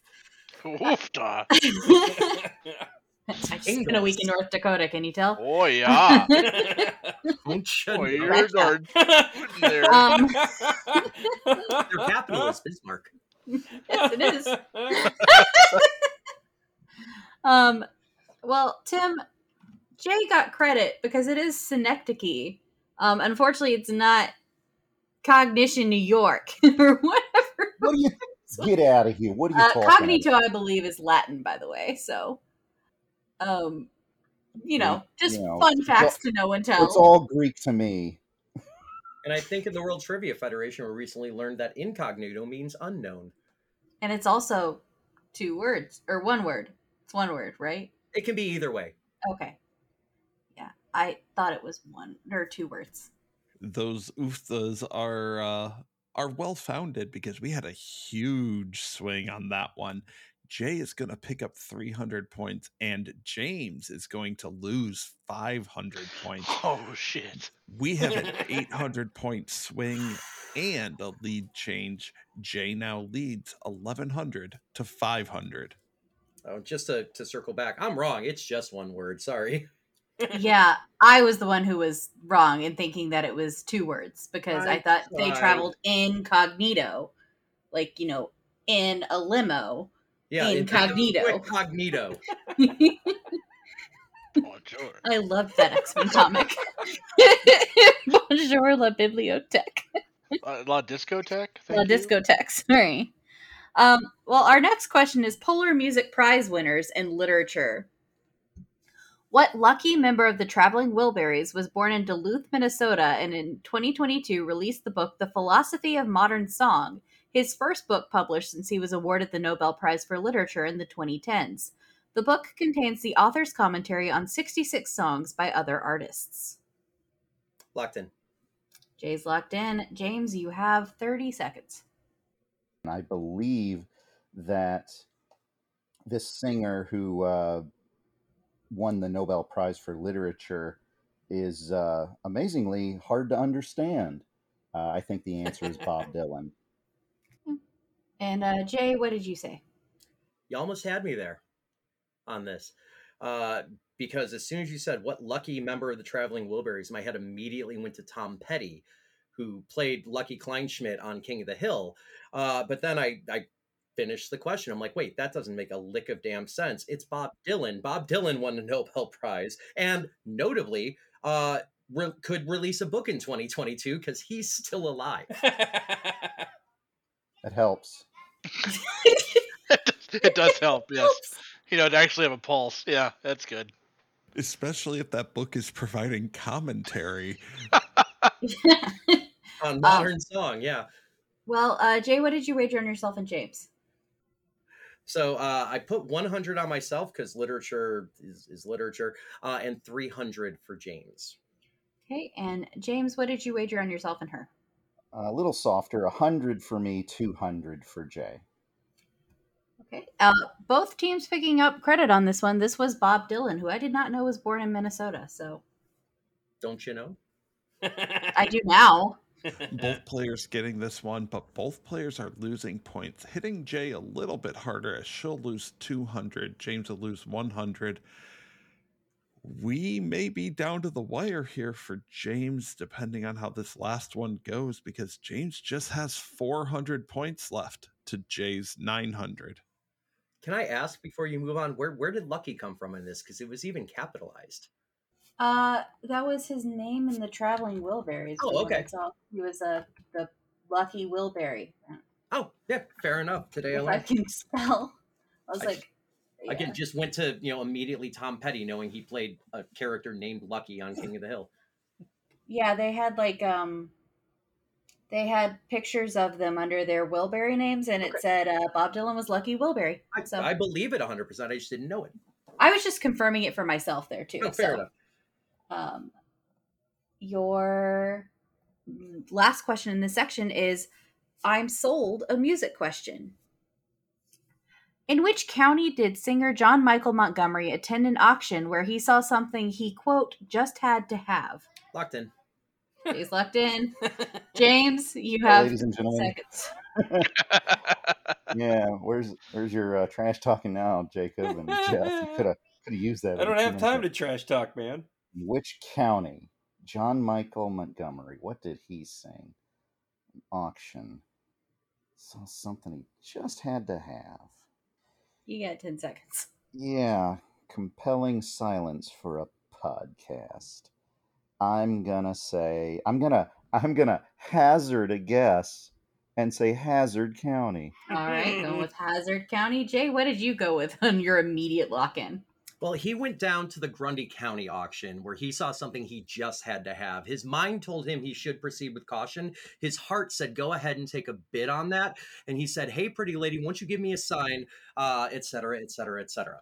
Uh, that is sold the Grundy County Auction Affair by John Michael Montgomery. So Grundy County. yeah, but it's also one of my wife's favorite karaoke songs, so I had to show I didn't know that. That's yep. amazing. And Jay, what did you wager on yourself and James? Uh, I went big, so I think he's going home. Uh, 300 points for me, 200 points for James. And James, what did you wager your, on on yourself mm. and the pretty lady? 300 for me and 100 for the pretty lady. Aww. I still well, love you, James. Tim, I know we fucked Jay's math on this podcast. This is fuck Tim's math. I don't know what just happened here, but why don't you tell us? Uh yeah, uh Jay picking up a massive 500 points there. James entered that question with 400. He lost 300 on his ability and another 100 because Jay got it right. That does drop James down to 0. And it is a little unfair to ask a question about Grundy County because isn't there a Grundy County right where Jay lives? Yes, we in fact went to the Grundy County Fair. L- listen, to be fair, you all asked me a question about Louisville, Kentucky. That's what I was going to say. That's what I was going You can ask about fucking Churchill Downs when he lives literally like right down the fucking road from it. well, also, I had two Chicagoland people on this podcast. Chances are one of them was going to make it to this question. So, uh, but unfortunately, James, you did run out of points there, which means you are out, and that does mean that we are crowning a new queen. Jay, you are our best frenemy for this week. Yay. Before you go, we want to give you a chance to plug anything that you would like to plug. The time is yours. Well, uh, I would like to plug um, down in Louisville, Kentucky. Uh, go check out Heinsight Trivia at a number of locations throughout the week. Uh, check out uh, the Trivia Nerd uh, hosting on a weekly basis down there as well. Um, if you happen to find yourself, I don't know, stranded in Louisville, Kentucky, because I can't imagine another reason why you would go there on purpose. You could go there to visit your friends James and Jacob. Oh shit, that's right. I do have friends there, plural. uh, one of these days. I mean, I, Jacob has come to visit me. It's only fair. James it can't be bothered. It's fine. well, important uh, man, many things to do. I get it. We have a thing to do in Louisville. Yeah, the like just a thing. Yeah, the Louisville Slugger Museum. Yeah, and well, then like yeah, that's about it. That was a great plug. Our runner up tonight is, of course, James Key, the trivia nerd, and we'd like to give you the chance to plug anything as well. Uh, well, it it has been plugged, but you can uh, always find me on uh, various social medias. I think I grabbed everything that's the trivia nerd, the dot com, the Instagram, the Twitter, and the Facebook, uh, none of which I utilize very well. So they're very stale, uh, but they do have my shows on there. And uh, I do hope that uh, if you're able to see Jay hosting anything offline or online, that you uh, take part in that and enjoy it. Also, great. Uh, Jacob, would you like to plug anything? You have that opportunity. Yeah, I plugged Jay's uh, World Trivia Federation earlier this week on my social media uh, things, but I would love for you to give at least two dollars a month for her World Trivia Federation questions because it is a fantastic league, and um, I I suck at trivia, so if I can do it, so can you.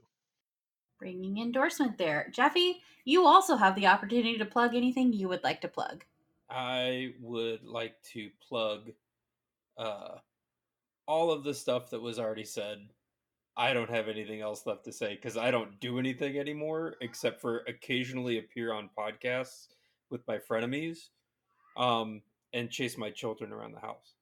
So, um, oh, here's one. Uh, if you want to find me on Facebook, that's Jeff Bimm, J E F F B I M M. Uh, I'm going to post a picture that my son drew of the character Cuphead from the game Cuphead, uh, which uh, looks a lot like a stick figure with a giant bush. I'm just going to post that now. Uh, You might have to go back in time depending on when this goes out, but yeah. Or I could, uh, you know, I might also I'll treat I'll tweet it as well. What's my I don't even know what my Twitter handle is. Never mind. at RMT Trivia. Yeah, that's it. It's RMT Trivia. That's the one. Uh, yeah. Also, uh, drink mai tais. Mai tais are great, but do them the right way. Don't just put. It's not just sugar juice and rum. It's it's a very specific combination of those things with just lime juice, no other juices. That's it. That's all the stuff I have to say today. I'm gonna go have some aspirin and maybe take a nap. well, perfect. Uh, and that is going to do it for us here at Frenemy Trivia. Be sure to follow us at Frenemy Trivia on Twitter and Instagram. You can also find our sister shows, The Pub Trivia Experience and Boozy Bracketology, on your favorite podcast app. Join our Discord, ptebb.com slash discord, or support us on Patreon at patreon.com slash ptebb. If you can't swing it, we completely understand. Times are tough, but you can still support us by subscribing and leaving us a review on your favorite podcast app and your least favorite podcast app because we're there too. So for Frenemy Trivia, I've been Brittany. I've been Tim. I'm Jacob. I'm Jay. I'm James. I am Jeff. And we will see you next week. Thanks, everybody.